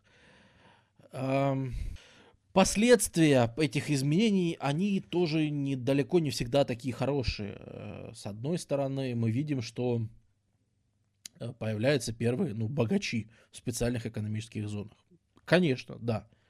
Но с другой стороны, это порождает впервые с гражданской войны, со времен гражданской китайской войны социальное расслоение, социальное неравенство. А, если в 80-м году 20, разница между 20% самых богатых и 20% самых бедных в стране всего в 2,5 раза, то уже через 5 лет эта разница 6 раз, например. Вот. И эта штука становится довольно опасной. Э, потому что э, что есть социальное неравенство? Это же тем более, что такое социальное неравенство для э, социалистического государства, у которого официальная идеология коммунизм. Это же, ну, как, а как же классовая борьба? А как же, ведь тут же может, могут прийти, это же угроза буржуазным ценностям. Потому что, например, в Китае активно обсуждается проблема гуманизма. Каким он должен быть? Потому что вместе с инвестициями, вместе с какими-то товарами, вместе с новой экономикой э, приходит, естественно, э, да, вот эти вот соображения о том, что существует некий такой э, универсальный гуманизм, который объединяет, э, ну, то есть как ценность для всех людей. Что вот все люди братья, что все мы друг с другом миримся, что значит, э, каждый человек ценен, и каждый человек человеку брат, грубо говоря. И это напрямую противоречит марксистским ценностям, потому что в марксизме говорится о прицельной борьбе классовой. У тебя не может быть общих ценностей с буржуем, например. Ты должен с ним бороться. Он тебя... Ну как? Это как, я не знаю, как общие ценности у косули и тигра. То есть, ну, ну этого не может, это невозможно. Тебе будут вливать в уши, конечно, что у вас есть общие ценности. Но вообще-то кто-то из вас будет кого-то очень по-крупному иметь. Поэтому невозможно, да, и, например, в партии активно обсуждается, а какие ценности должны быть в китайском кино в таком случае. Потому что многие ну, видят, что на, на телеэкране показывают китайского мальчика с китайской девочкой, которые кружатся в танце, обнимаются, жахаются в десны, понимаете ли. Это что это? Это что это за разврат вообще происходит? Мальчик с девочкой, китайские. Да ну вы что?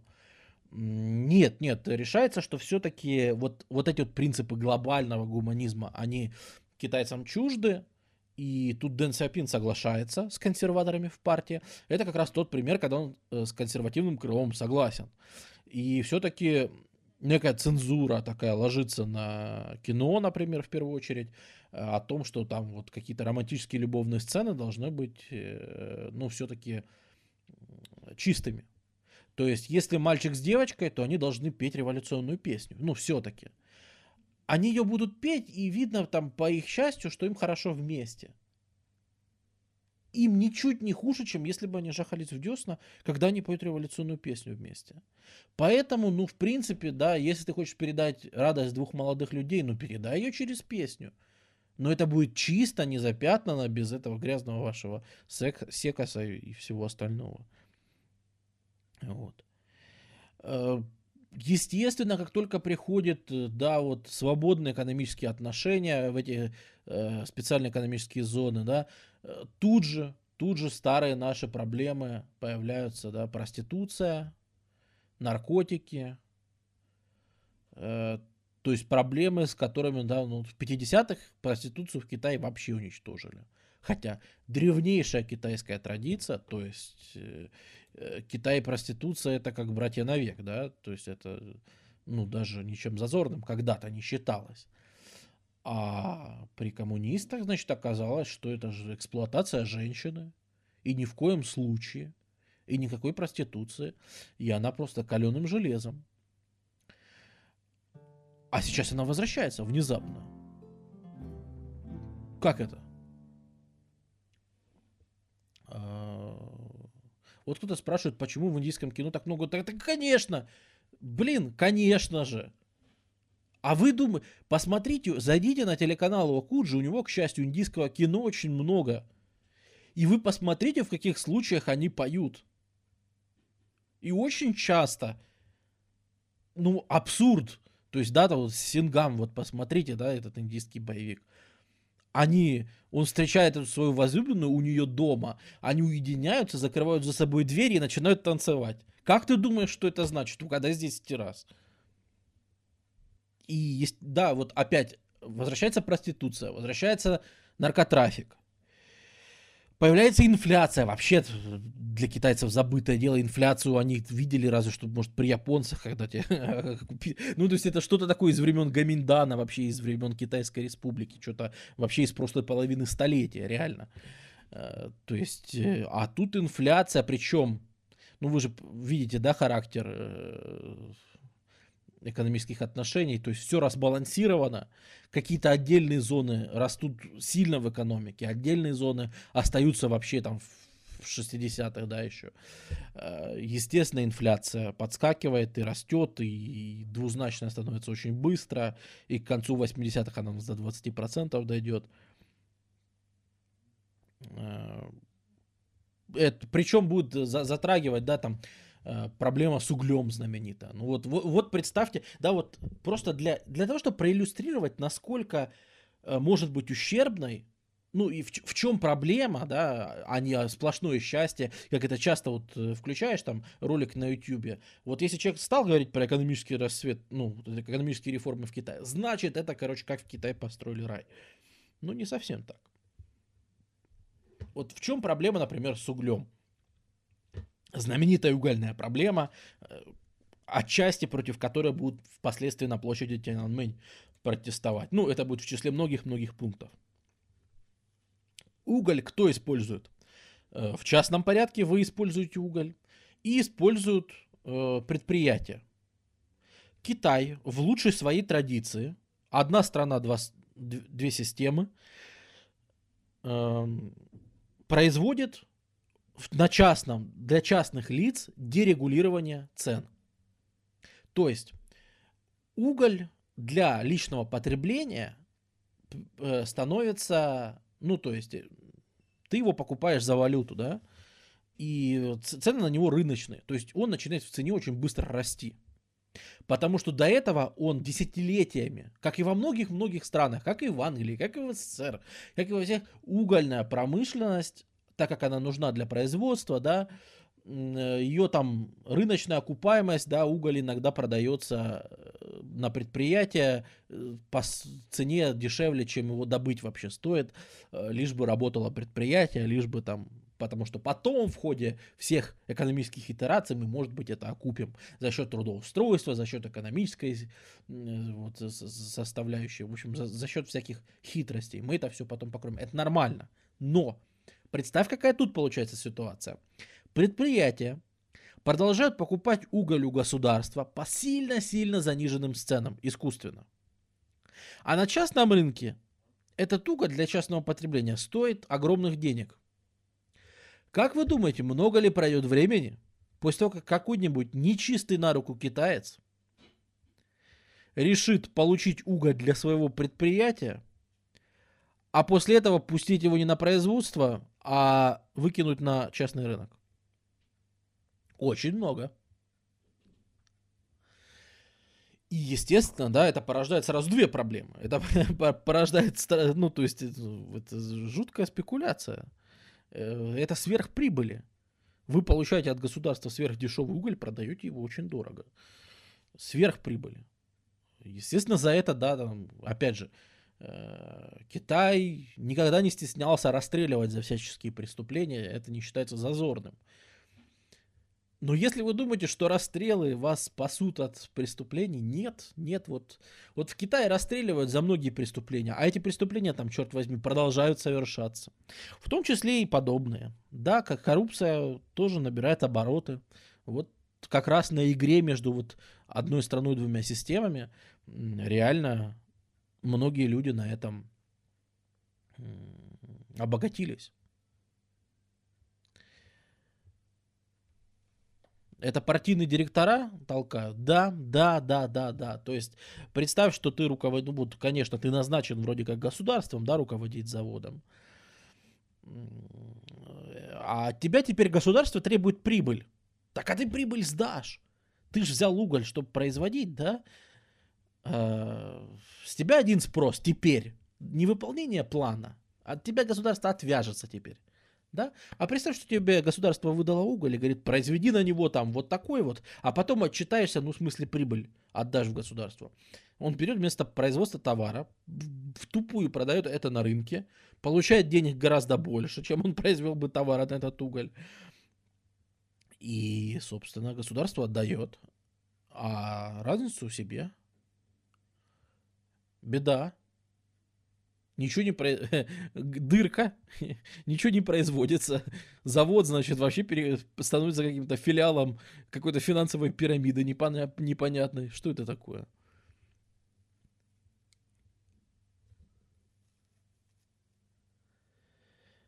А, вот. И, конечно, количество вот этих проблем, оно копится за 80-е. И к концу 80-х это уже превращается в какие-то нетипичное, может быть, за, за вот это вот десятилетие для Китая выступление. Потому что, ну, появляется... Появляются какие-то студенческие протесты. Появляются движения рабочих, которые выходят, говорят, мы, знаменитый лозунг, вот, дескать, Примао штормила народ, зато цены были одинаковые. А теперь народ, не, на, народ, значит, с народом все в порядке, зато цены штормит страшно. И типа неизвестно, что еще лучше. То есть такими лозунгами выходят. Э, выходят с лозунгами наоборот. Где свобода слова? Где вообще э, чего? Ну, потому что, да, люди знакомятся с инвестициями, люди знакомятся с западными фильмами, с какой-то, какая-то информация проникает. Все-таки есть приезжих, туристов в том числе. Ну, то есть, э, действует, про, протекает, протекает э, вот такой монолитный, скажем так, идеологический щит. Он протекает то тут, то там. И приходится подлатывать, да. Там был футбольный матч э, какого-то китайского города с какой-то гон- гон- гонконгским клубом э, в мае 85-го, да. Местная команда проиграла этот матч. Они пошли, начали крушить какие-то витрины. Это что это такое? Это не видано для Китая. Да. А, в 85-м же, в том же году, приезжает, значит, э, японский премьер-министр в Китай. И говорит, да, да, вот там была Вторая мировая война, А японские студенты говорят, да вы вообще китайцы все фашисты. Да вас вообще всех казнить надо, вы тут над нами опыты ставили, вы тут вообще, значит, преступники, ничего себе, там, отряд 228, там, или как там он у вас назывался. А, вы тут... А, нет, 228 это, это на Тайване, да, были репрессии, да. То есть они выходят, говорят, до наших там братушек, хватит, хватит подавлять. Опять протесты. Э, выходят э, вот в Тяньцзине, да, это рядом с Пекином, такая промышленная, ну как даже центр, город, конгломер... это агломерация, даже не знаю, как ее назвать, а, большая, да, там э, проходит в 86 году фестиваль афроазиатской дружбы, э, заканчивается какой-то резней, вообще потасовкой, э, что-то афроазиатская дружба не сложилась как-то, азиаты говорят, что да нет, нам не надо оно, ну, то есть какие-то этнические потасовки. Что вообще происходит? Китай бурлит, да, я напоминаю, что до площади Тяньаньмэнь еще 3-4 года, а Китай уже бурлит. Уже бурлит. Появляется, например, такой знаменитый э, астрофизик э, Фан Лиджи. Вот про него очень часто можно услышать, что это вот, мол, китайский Сахаров. Китайский Сахаров, ну, хрен его знает, может быть. Смысл в том, что, да, это такой астрофизик, интеллектуал, который вот всяким занимался, и очень популярен у молодежи, и он ходит, читает лекции по... Нет, не по астрофизике, по правам человека. Он активно начинает топить в эти же годы, там, рассказывая лекцию об астрофизике, он может зарядить немножко о правах человека что-нибудь. И среди студентов растет, да, вот этот бунтарский дух, и что, смотрите, есть такой, значит, Фан Лиджи, кстати, у меня он был, да, вот он, собственно, чем-то на этого, на Пепе, да, похож. Так вот, Фан Лиджи, э, он выступает на всяких студенческих собраниях 85 86 87 год, и студенты начинают приходить э, сотнями, тысячами его послушать о том, что э, экономические реформы это прекрасно, но где политические реформы? Где политические реформы? Почему там партия управляет государством? Не должна у нас. Э, смотрите, там коммунисты вот в Польше, вот наши молодые друзья в Польше.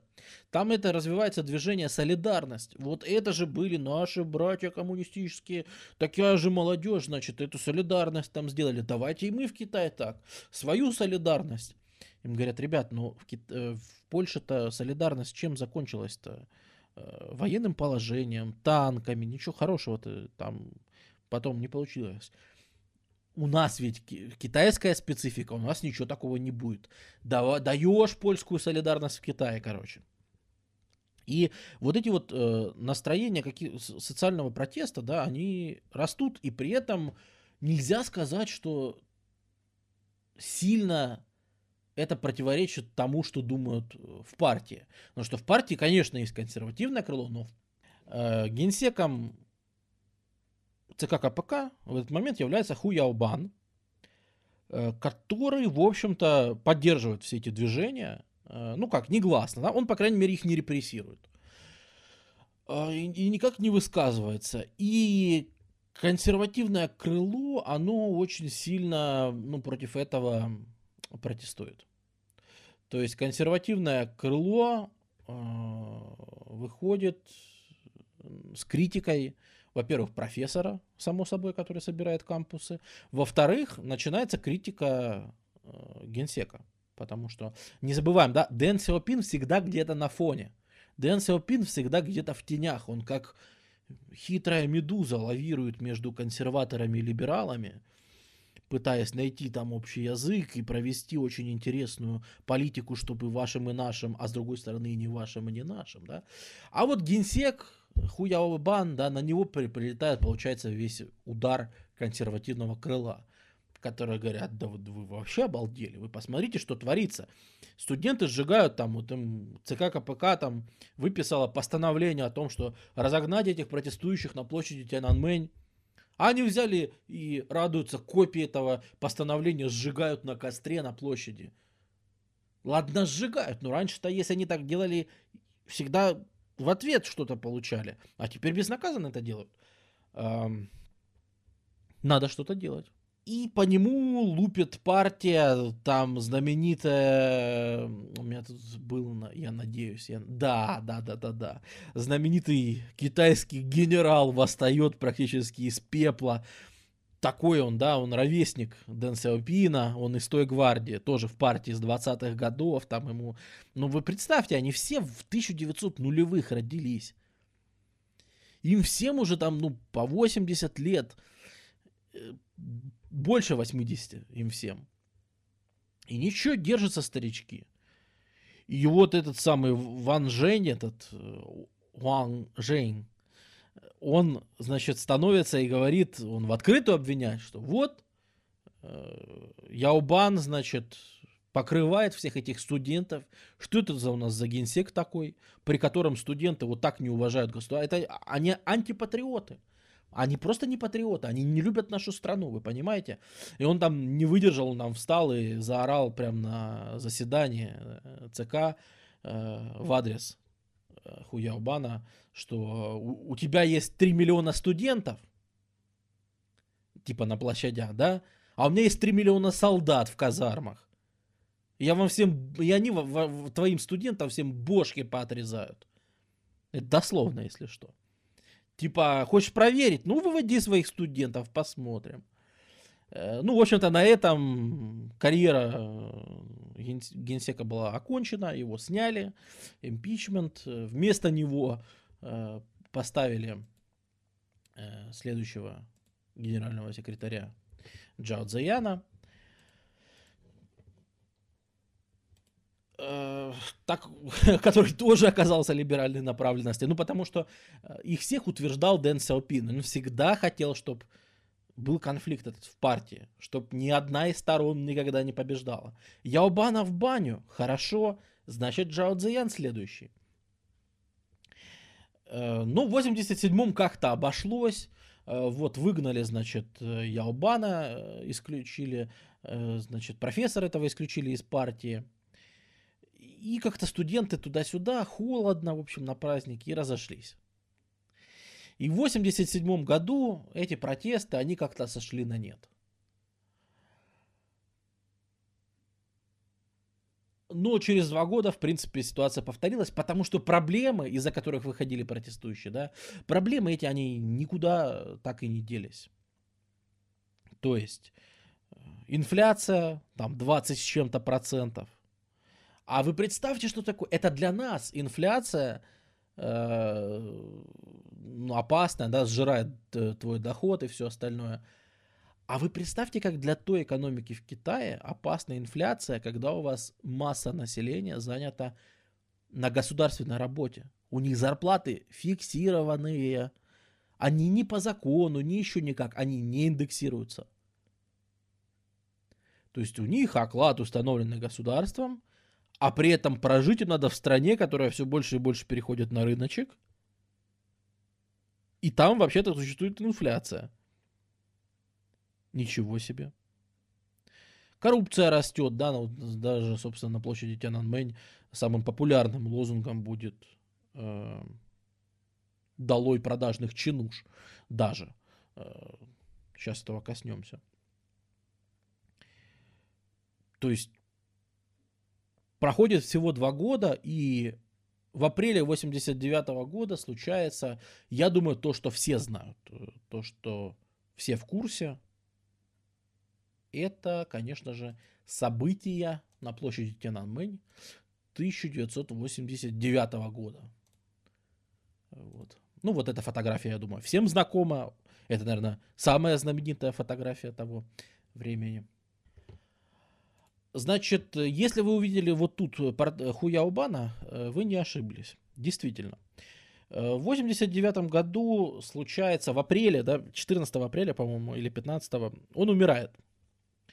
Он умирает уже там, будучи отстранен там от всех э, должностей своих, э, от сердечного приступа. Они люди все очень немолодые, поэтому ничего удивительного тут нет.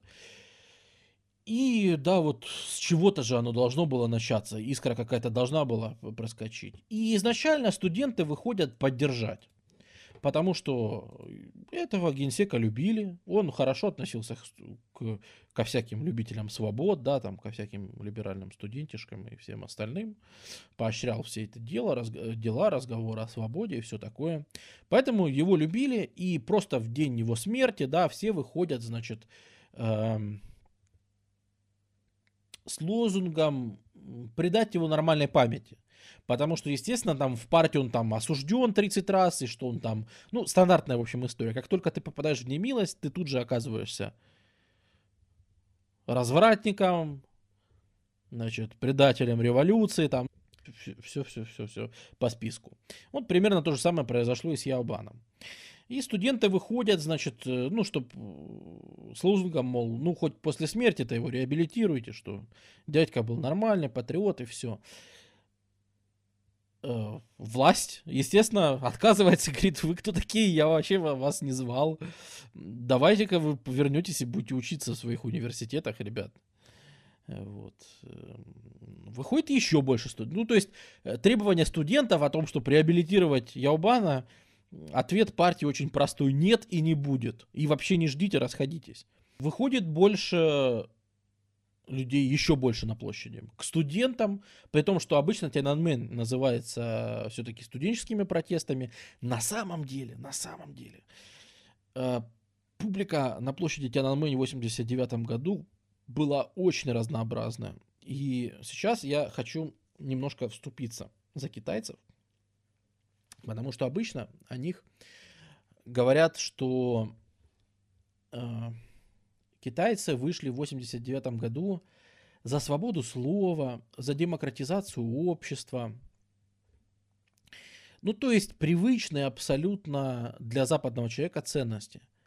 И, честно говоря, это упрощение китайской повестки дня. То есть нашими глазами, может быть, это так и выглядело. Может быть. Но на самом деле люди там выходили исключительно за свои там далеко не на первом месте стояли вопросы, которые поднимал, собственно, профессор. Этот самый э, Фан Лиджи, о котором мы говорили, да. Далеко не эти вопросы там стояли на первом месте, потому что, я говорю, самым популярным лозунгом был «долой продажных чинуш». То есть э, люди устали от вот этой вот коррупции при двух системах, которая просто поощряла вот эту адскую спекуляцию и все остальное. Э, во-вторых, на площади Тяньаньмэнь было множество реакционных работяг. Реакционных, еще раз, на секундочку. Которые говорили, при Мао было лучше. Которые говорили, что при Мао нас боялись все, а сейчас эти сопляки каких-то свобод вымогают. То есть реакционистов, которые говорили, что э, текущая партия плоха, потому что она слишком либеральная, потому что реформы зашли слишком далеко. Таких было тоже очень много. Просто часто сложно понять, почему они были на одной площади вместе там с, со студентами, да, ну, потому что и тех, и тех не устраивало текущее правительство, но по разным абсолютно причинам. Абсолютно разным. Это там, можно сказать, что противоречащие э, друг другу лозунги, да но мне кажется, просто брать, да, погибшие будут потом и среди работяг, и среди студентов. Поэтому просто говорите, что нет, нет, нет, вышли только с одним требованием, это не очень правильно.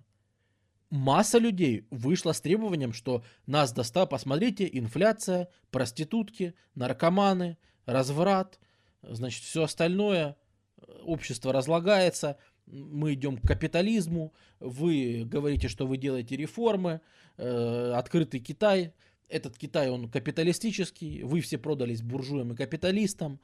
Вот таких настроений было очень много тогда на площади. Возможно, возможно, говорят, что, да, Дэна вот это страшно бесит. Э, большой, его Большой Дэн называли, потому что в партии был еще маленький Дэн.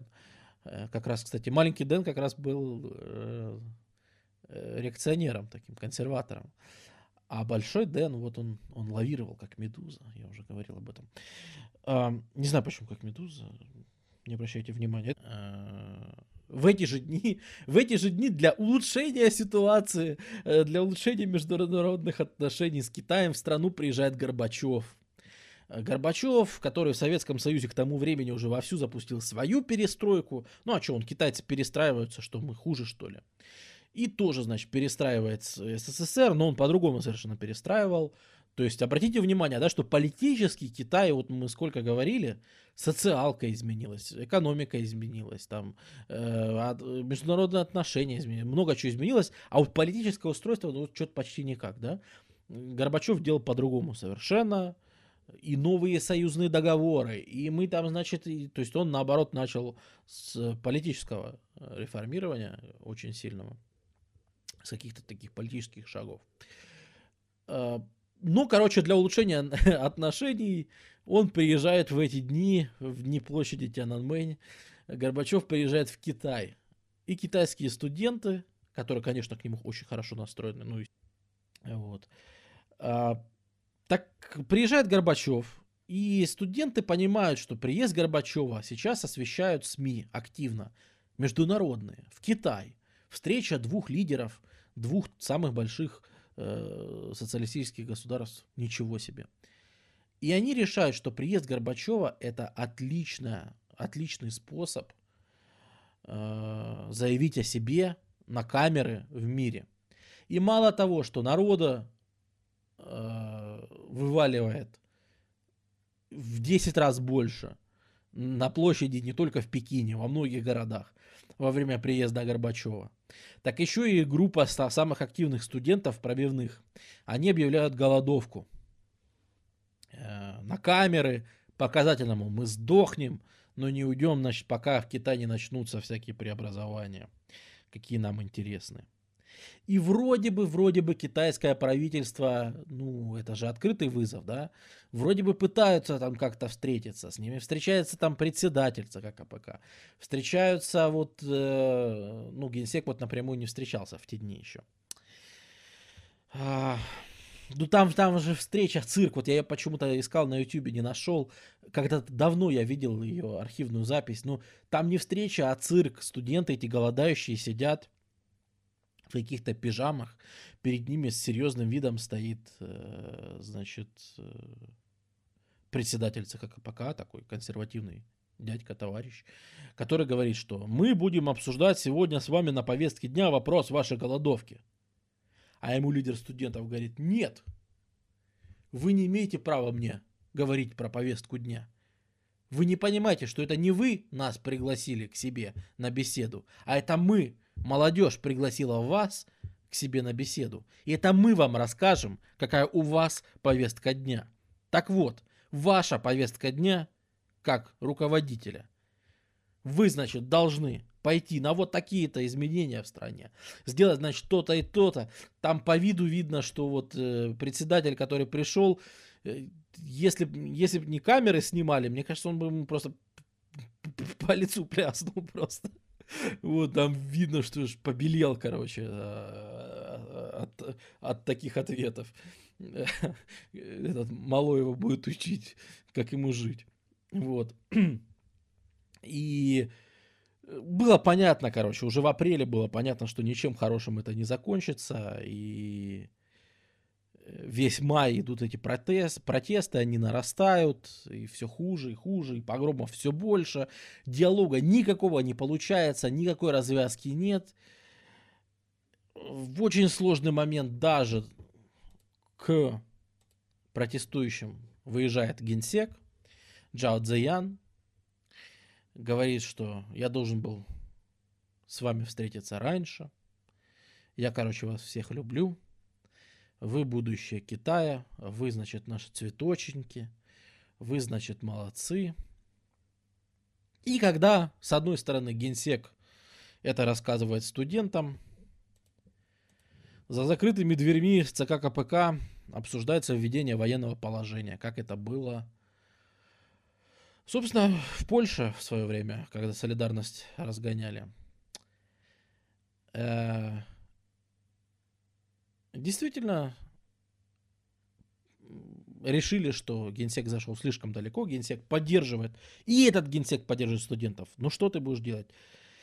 Сколько же можно-то? И, в общем, предпринимается решение ну, о введении военного положения, о усиленном разгоне. В принципе, такие меры планировались еще в 1987 году. Они были все расписаны, кто за что будет отвечать. Но в 1987 году просто не понадобилось, да, все разошлись. Ну, как-то рассосалось. Может, не было еще накала достаточного.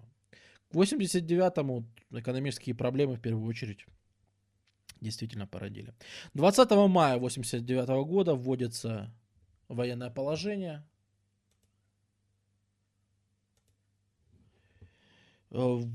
Собственно, блокируются танки. Э, при въезде, да, вот один человек, неизвестно до сих пор, кто это был, вот он их тормоз... затормозил колонну танковую, которая к площади ехала на полчаса. Вот он перед ней ходил, залазил на танк. Ну, это, это все, конечно, вот какой-то вот просто неизвестный совойской. Почему-то бытует мнение, что его даванули тут. Да нет, он, ну, потом просто его отшвырнули и проехали. Ну, вот. Но реально, вот, да, такой вот один из протестующих, горевший, вот, тормозил эту колонну. Но все-таки это военные, да, они все-таки входят, ну и со всеми прелестями. Газ, беглый огонь, поездки танков. Потом, впоследствии, сам Дэн Сяопин скажет, что мы восстановили порядок, но потеряли сердца. Ну вот. На самом деле для китайского народа большая трагедия. То есть, несмотря на то, что в современном Китае вообще нельзя ни о чем говорить, да, как шуточные эти плакаты, что на этом месте, на площади Тяньаньмэнь, 4 июня 1989 года ничего не произошло, и в таком духе. Э, это, конечно, есть, с одной стороны. Данные о жертвах неизвестны. Ну, то есть по разным подсчетам, вот нескольких сотен до двух тысяч примерно называется. Вот. То есть сколько там погибло, неизвестно, что там произошло, неизвестно. Но это все давится. Я бы даже не сказал, что как-то, ну, там, с какой-то особой жестокостью. Нет, просто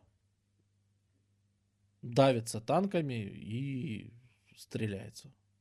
Но тут в чем важность? В том, что само вот это вот решение о том, что нет, надо давить, и, кажись, мы зашли слишком далеко.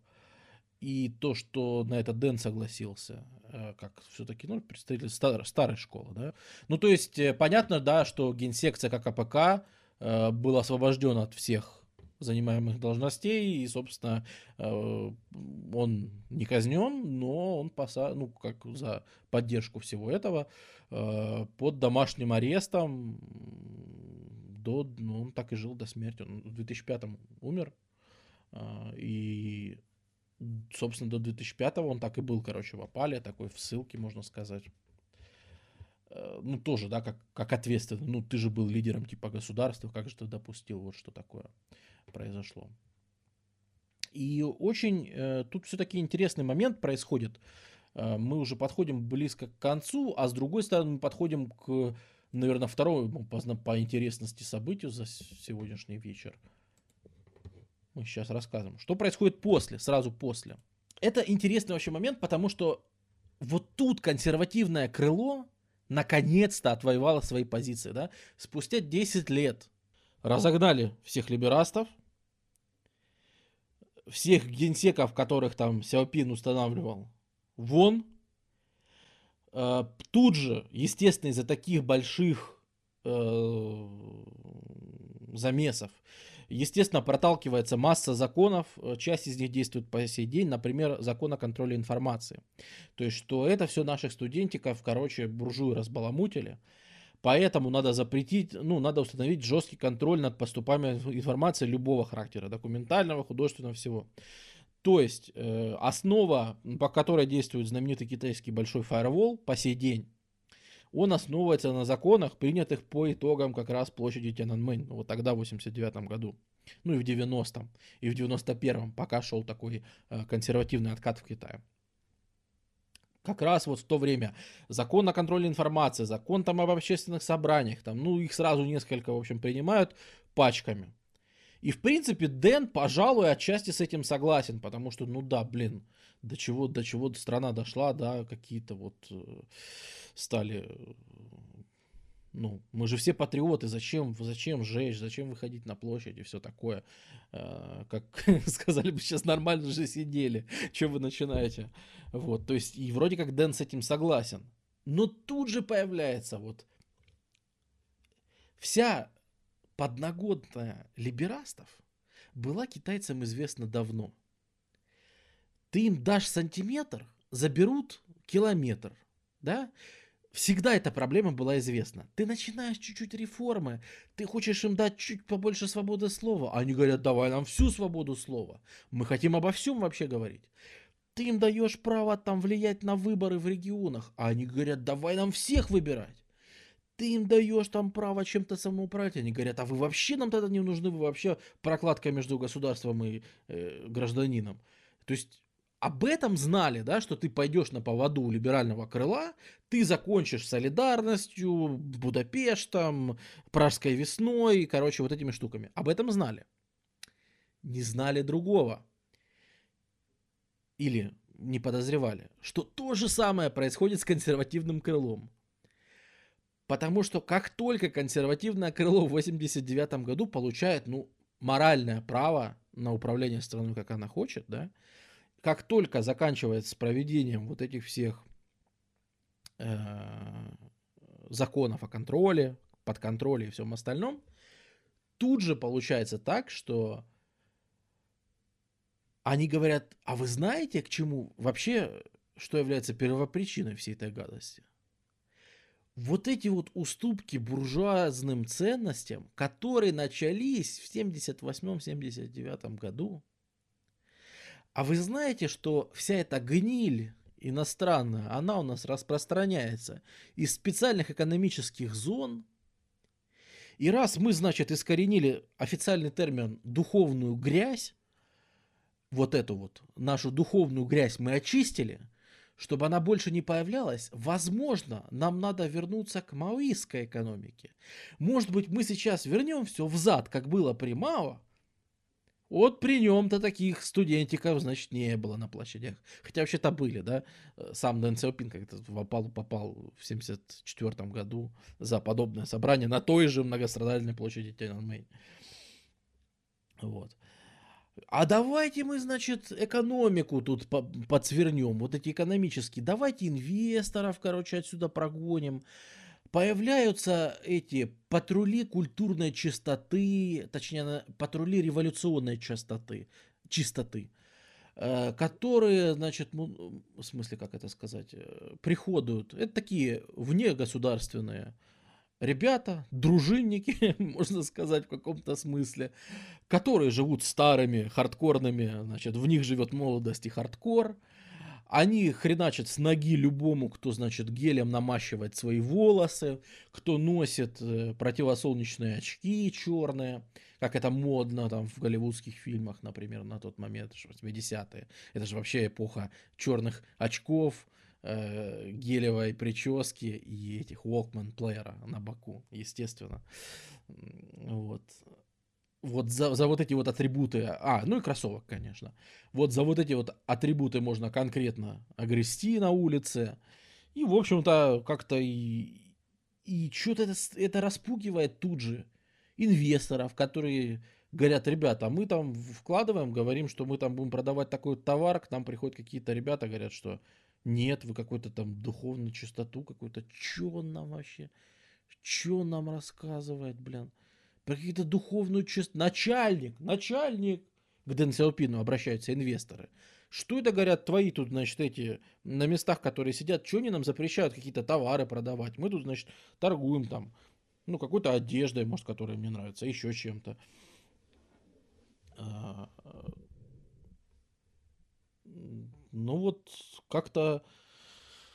А, в общем, все идет к тому, что сейчас начнут просто э, экономические реформы эти сворачивать э, к чертовой бабушке.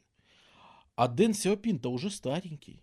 Дэн Сяопин, э, он 1904 года, а мы говорим о 91-м, да, то есть лет ему уже много.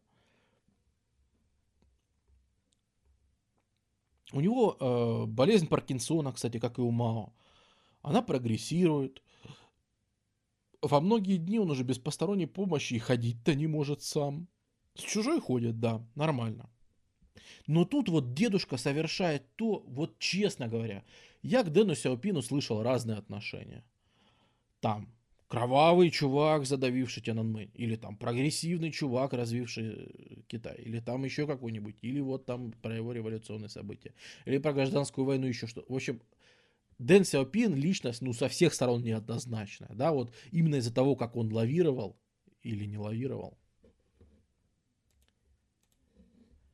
Вот тут он совершает событие, за которое, ну как, э, как именно как человек дела, да, ничего кроме уважения не вызывает именно за то, как человек за свое, там, за свои какие-то убеждения, он как-то парится, болеет и, ну, готов все-таки до конца идти.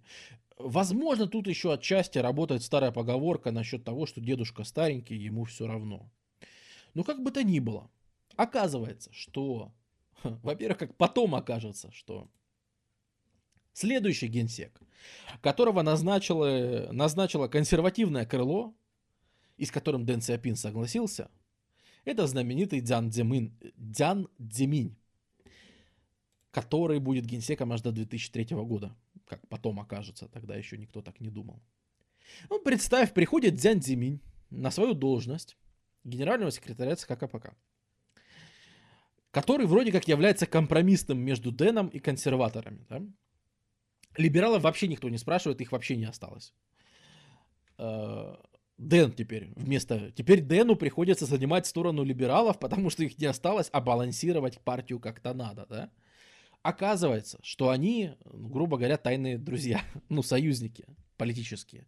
То есть Дзян Цзимин, несмотря на то, что он позиционируется как не этот ваш Хуяобан и не этот ваш, э, значит, кто там еще был, э, ни в коем случае он такой, он наш, значит, и он на словах, он там даже осуждает там что-то там, буржуазные ценности там, в общем, он, есть у него несколько речей, которые, ну, просто хоть на табличку вешает, там, лучшие э, консервативные речи 20 века, вот, какие-нибудь. А, но он гнется по ветру, а оказывается, да, что он такая же медуза, как и Дэн Сяопин. Оказывается, что теперь их две таких медузы, Дэн Сяопин и Дзянь Цзэмин.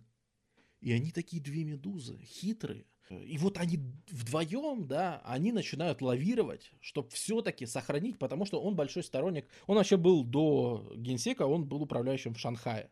И он как раз прекрасно видел, что изначально Шанхай не стали делать э, открытым городом, не стали делать специальной экономической зоной, а Шанхай сделали открытым чуть позже. И он как раз видел, как Шанхай, будучи закрытым, отставал в развитии от СЭЦ, и как, когда он стал открытым, то есть когда испытал все э, реформы Сяопина, как он расцвел.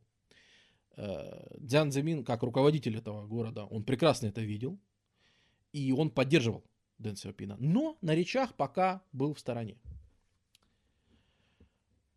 Что в это время делает сам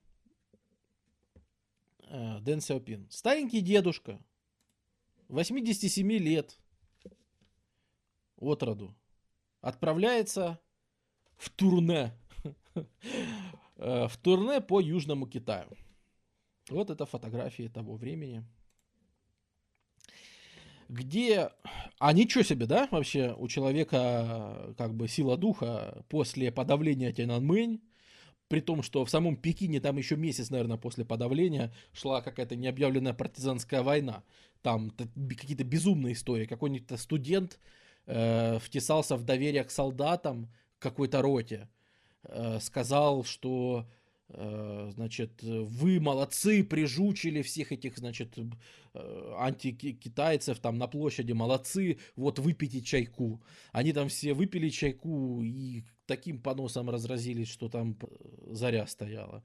Э, оказалось, да, что он там хотел их вообще отравить насмерть, просто там что-то не то развел или не так развел, и в итоге там, да, целую роту хотел потравить.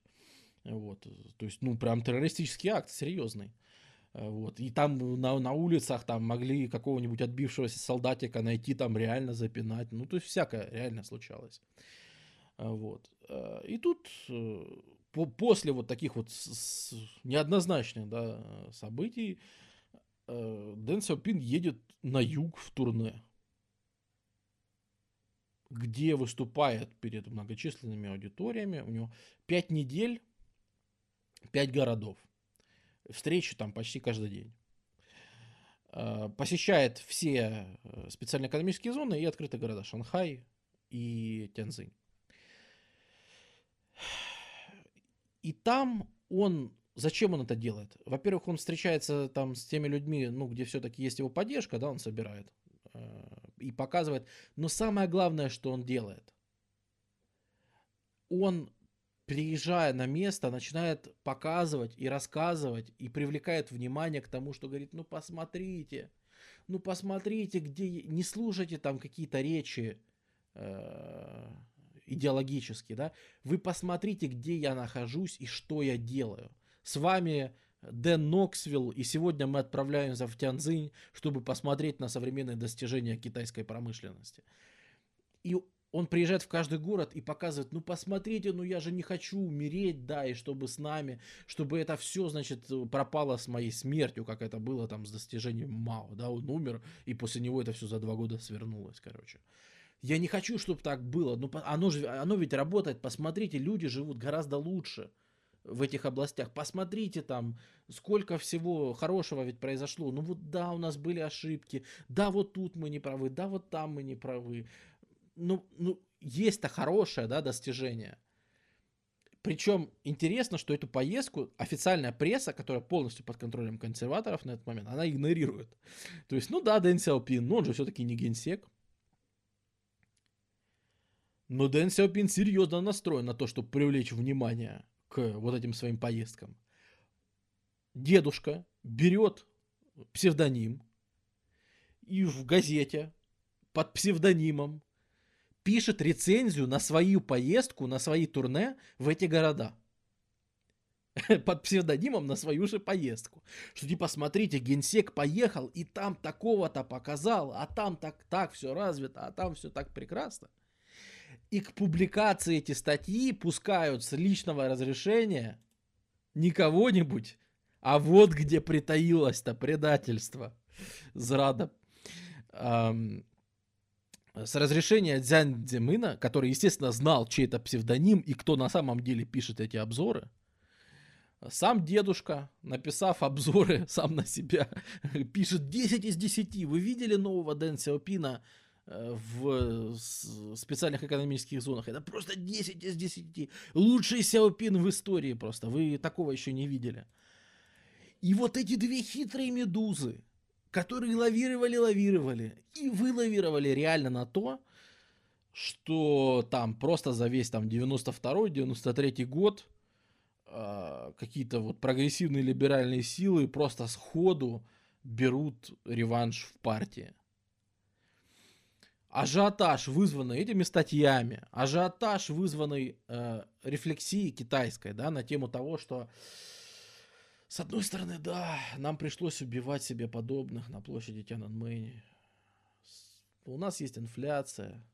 А ведь с другой стороны, так вот, если посмотреть, у нас ведь есть великие завоевания за это, за это там 10 там, с, с хвостиком лет.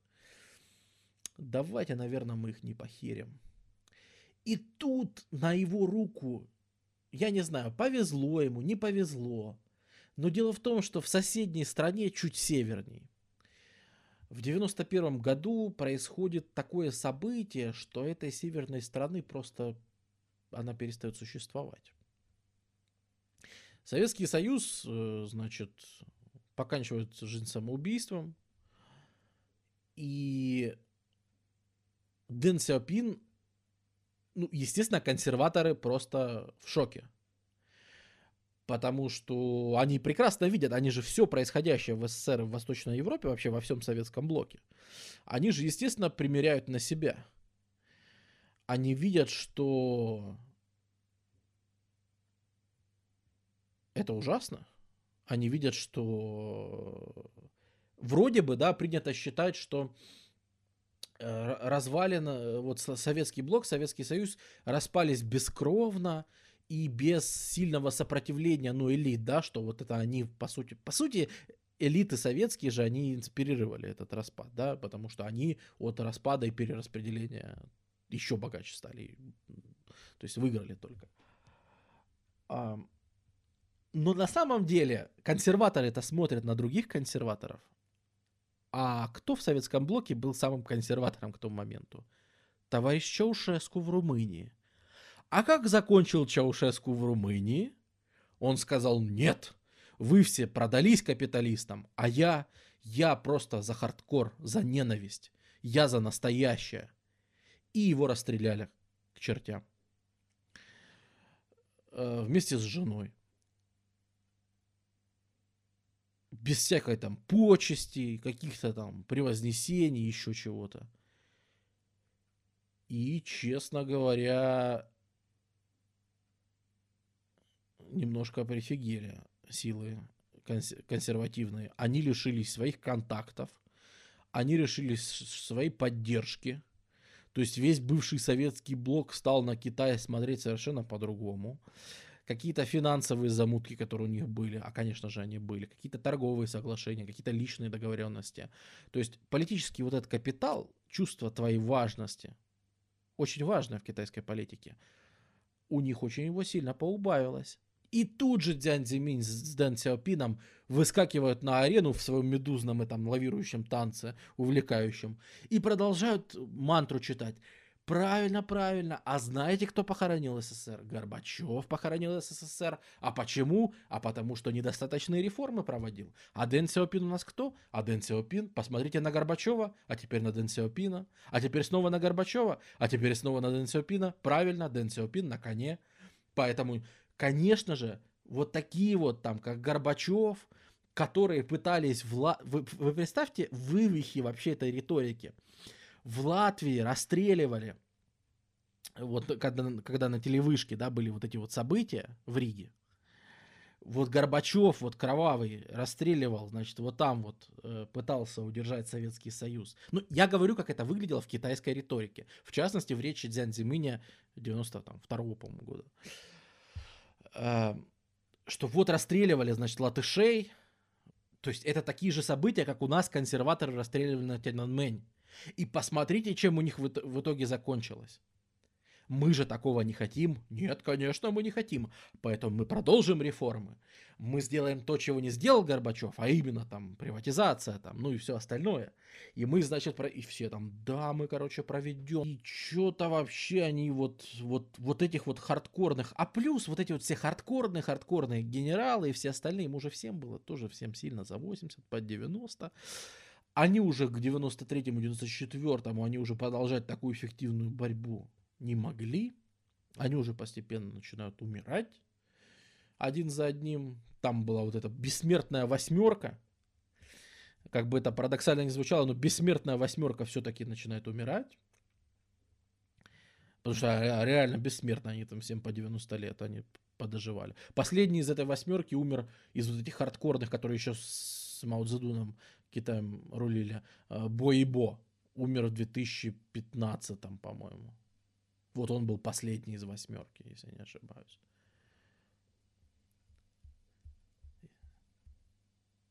Или, или в 2007 Забыл. Ну, не, не суть важно. Короче, очень долго они прожили. А, и, ну, Якобсон пишет, что его Дэн Сяпин э, пугает. Ну, на секундочку, здесь человеку 87 лет, и у него прогрессирует Паркинсон. И, то есть он и не должен выглядеть хорошо прямо скажем. А, вот. И вот, опять же, прогрессивное, вот это вот, как мы его назовем, или либеральное, если хотите, крыло, снова возвращается э, с Дзянзиминем, который пробудет до 2003, с которым в Китае будут 90-е годы, и с которым вообще-то ассоциируется... То есть то, что мы сегодня а, обсуждали, да, э, рост ВВП, если мы возьмем вот начало реформ, собственно, пошел подъемчик. И мы сегодня обсуждали, да, до вот как раз 92-го. То есть, если мы посмотрим на то, что потом произойдет при Дзянзимине, да, вот здесь, при приемнике Дэн Сяопина, ну, понятно, что это гораздо сильнее рост, и это просто чудовищный рост, да, то, что в 90-х случится в Китае. Потому что там пойдут еще дальше. Там вообще государство станет избавляться от своей собственности до 46%. Государственная собственность снизится, то есть меньше половины будет ее в Китае. А, начнут развитие других регионов, а не только приморских. Это все впереди. Может быть, об этом тоже поговорим, но не, не на следующем стриме. Я планирую вернуться все-таки пораньше в древний мир, в средневековье, куда-нибудь туда. Но надо же понимать, что именно вот этот участок Дэн Сиапиновский, он заложил основы. Он заложил именно базис вот этого роста.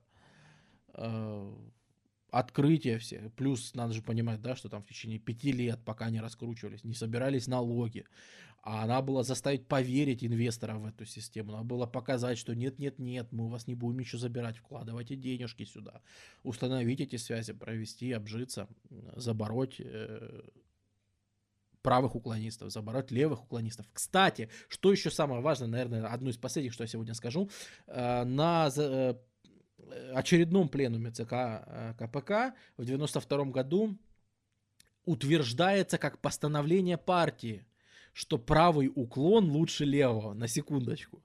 То есть те, кто делают левый уклон, это маоисты, да, ну то есть, грубо говоря, что это приведет вас к маоизму, а те, кто делают правый уклон, это типа в худшем случае вас приведет к площади Тяньаньмэнь. И типа уж лучше Тяньаньмэнь, чем культурная революция, грубо говоря. И прям в постановлении партии есть цитата о том, что правый уклон не так страшен, как левый. Ну, я не знаю, кто э, политически не очень э, тонок в душевной организации, а понимает шутки, может и зигануть. Да, да, вот именно об этом я говорю. То есть, ну это удивительно, да? Социалистическое государство с коммунистической идеологией говорит о том, что правый уклон лучше левого. Ну, это говорю, что просто как это, как это? Вот.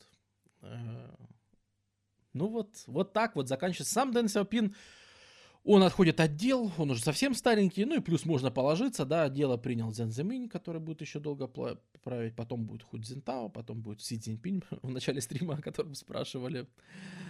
Um, да, вот, вот окажется, что... А там в 97-м и Гонконг перейдет э, под китайское крыло. Ну, в общем, в общем, вот такая вот непростая история. Мне важно донести было сегодня несколько вещей и осветить. Во-первых, нет линейной картины. Нет никакого пришел чувак, сделал реформы, полетели в светлое будущее. Так не бывает. Даже успех специальных экономических зон потащил за собой пере перебаланс в экономике, инфляцию и во многом бунты на Тяньаньмэнь, да, это все-таки надо понимать, что кризисы бывают, их бывает много, и вот как, когда пытаются рассказать, что вот там кто-то пришел, или про Ликван Ю Сингапуре так любят рассказывать, да, и вот просто построил там, хотелось все-таки показать, что это всегда лавирование, и просто не бывает, вот типа я сделал рецепт, и смотрите, мы по этому рецепту взлетели. Это очень сложная возня, каждый год, каждый месяц, им приходилось возиться между собой, выяснять отношения. Перекос одного крыла, другого. Тут управленцы, тут идеологи, тут практики, тут теоретики. Постоянно между ними надо находить консенсусы, постоянно между собой ссорятся, их нужно мирить. И это все сложная возня. Но если этим заниматься, да, то может быть из этого какой-то положительный опыт можно извлечь, какой-то вот из всего этого сложнейшего комплекса взаимоотношений и всего. Ну, кстати, интересное дело по поводу того, кто как и что обсуждает.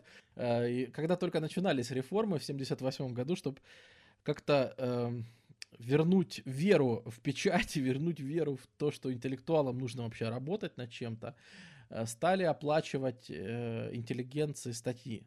То есть, ну, понятно, там, рабочий может на премии надеяться за выработку, да. Крестьянин может из лишних продукта больше вырастить продать.